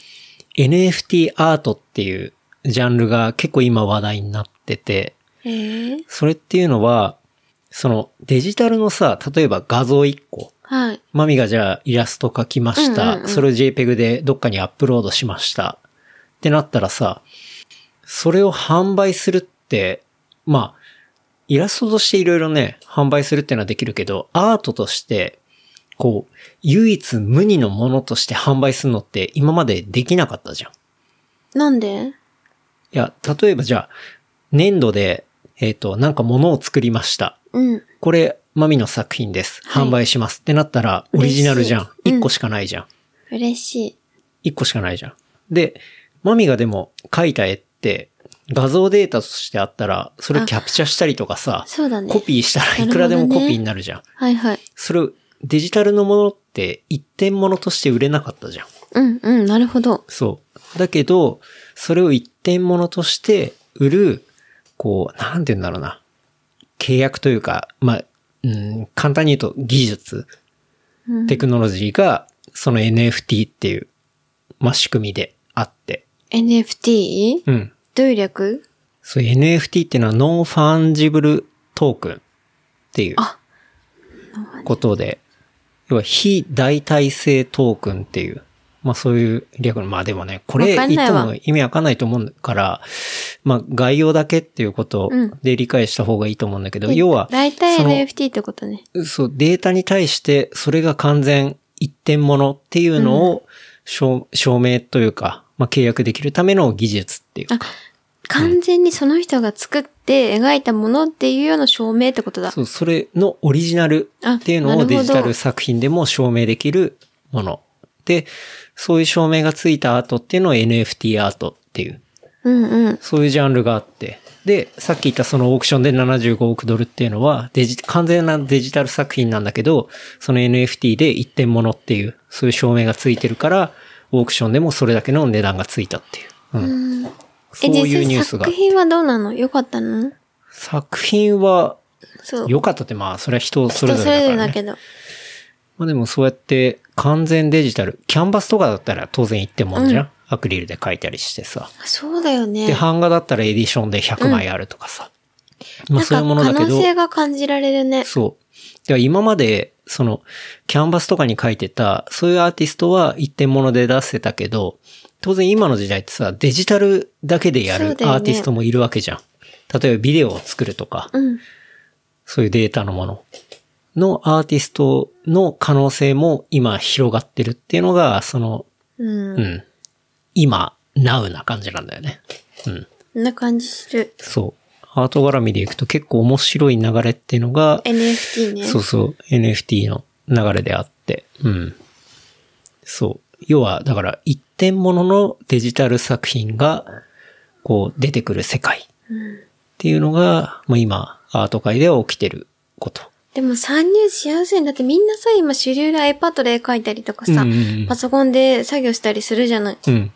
それがなんかそういう風に繋がってくると嬉しいね。うん。参入しやすいのはあるかそも。うそうそうそう。だそういう流れもあったりして、すごい面白いなと思って見てたよね。うん。だこれを結構応用してさ、なんかすごいアメリカで流行ってるのが、その NBA トップショットっていうえものがあるんだけど、それはトレーディングカードゲームのはい。そういうマーケットなんだけど、要はトレーディングカードってさ、レアなものとかって、うんうん。そのカード物体を持ってることがやっぱ価値なわけじゃん。そうだね。レア、超レア、キラとかさ、うんうんまあビックリマンシールとかもそうじゃん。うん。で、その NFT で1点もの、じゃあこれは10点ものとかさ、そういうことを証明できる技術があるわけだから、うん。デジタルの中でもトレーディングカードのそういうサービスってのを作れるわけよ。これはレアとか。ああ、うんなるほどね。そういうところにも応用されてて、今すごい爆発的に人気だったりとか。あそう。だから NFT のその技術がアートだけじゃなくて、そういうトレーディングカードとか、そういうマーケットにも応用されてきているっていうのが、ーうん。ちょっと流れとしてはあって。そうそう。だからまあ、新しいアートの証明方法による、まあ、流通だったり、うん。アーティストにもね、それで価値がついたらお金が入るだろうし。そうだんね。っていうのが、まあ今まさにそういう始まりが起きてるってのが、まあ、うん、アート関連だと面白いとこかな。確かに。コロナ禍だしね。うん。うん。そういう風に、実際のもので展示できなくても、っうん。そうそう。てことはあアーるティかもね。ストにとっても、いや、フィジカルでうん書いてる人も、じゃあデジタルで、こういう活動の幅を広げるうんっていうこともできるだろうし、うん。っていうのがね、まあ最近のニュースではあったりしましたね。うん。なるほど。っていう感じかな。うん。いや、すげえ話しちゃったな。半分カットしない。 いや、本当にお便りもいただきつつ、いろいろ話しさせていただきましたけど、ありがとうございます。ちょっと、あんまり酔っ払って頭は割れませんでした けど。いやいやあたしは。うん、もういろいろ話したね。ハイキング、ラン、マウンテンバイク。ランかな、アート今は。そうだね映、画アートもね。アートわかんないけど。そう。うん。こんな感じかな。うん。大麻の話もしたしね。うんうん。ランが楽しい。走るのが楽しいわ、今は。じゃあちょっと事務連絡させていただきますね。はいよははいい。えー番組の感想、フィードバックは、ハッシュタグ、レプリカント FM、ハッシュタグ、レプリカント FM までいただければと思います。あとは、話した内容をまとめた小ノートは、レプリカント .fm で見ることできますので、こちらも合わせてチェックしてみてください。はい。はい。いや、久々に話しましたけど、話したいこといっぱいなんだよな。そうだ1ね。時半、1時間半ぐらいに収めようと思ったけど、全然無理だな。私、あれだよね。まあ、マミはでも、なんか結構ゲスト会とかじゃない時は、ゲスト会の時はケンも聞く側だけどさ、うん。そうじゃないワンオンとか割とケンも話したいこともあって話すから、うん。っていう感じじゃないそうね。そうね。うん。だし、うん。まあ、今日いろいろね、うん。ちょっと、雨だ、雨だったからね。うん。文化的な活動 してたしね。そう、雨だから走れなくて、雨の時に何をしようみたいなのが結構ね、うん。あるよね。まあでも、雨でも楽ねしい一楽日だしったいけどだね。ね。うん。雨を楽しむ。うん。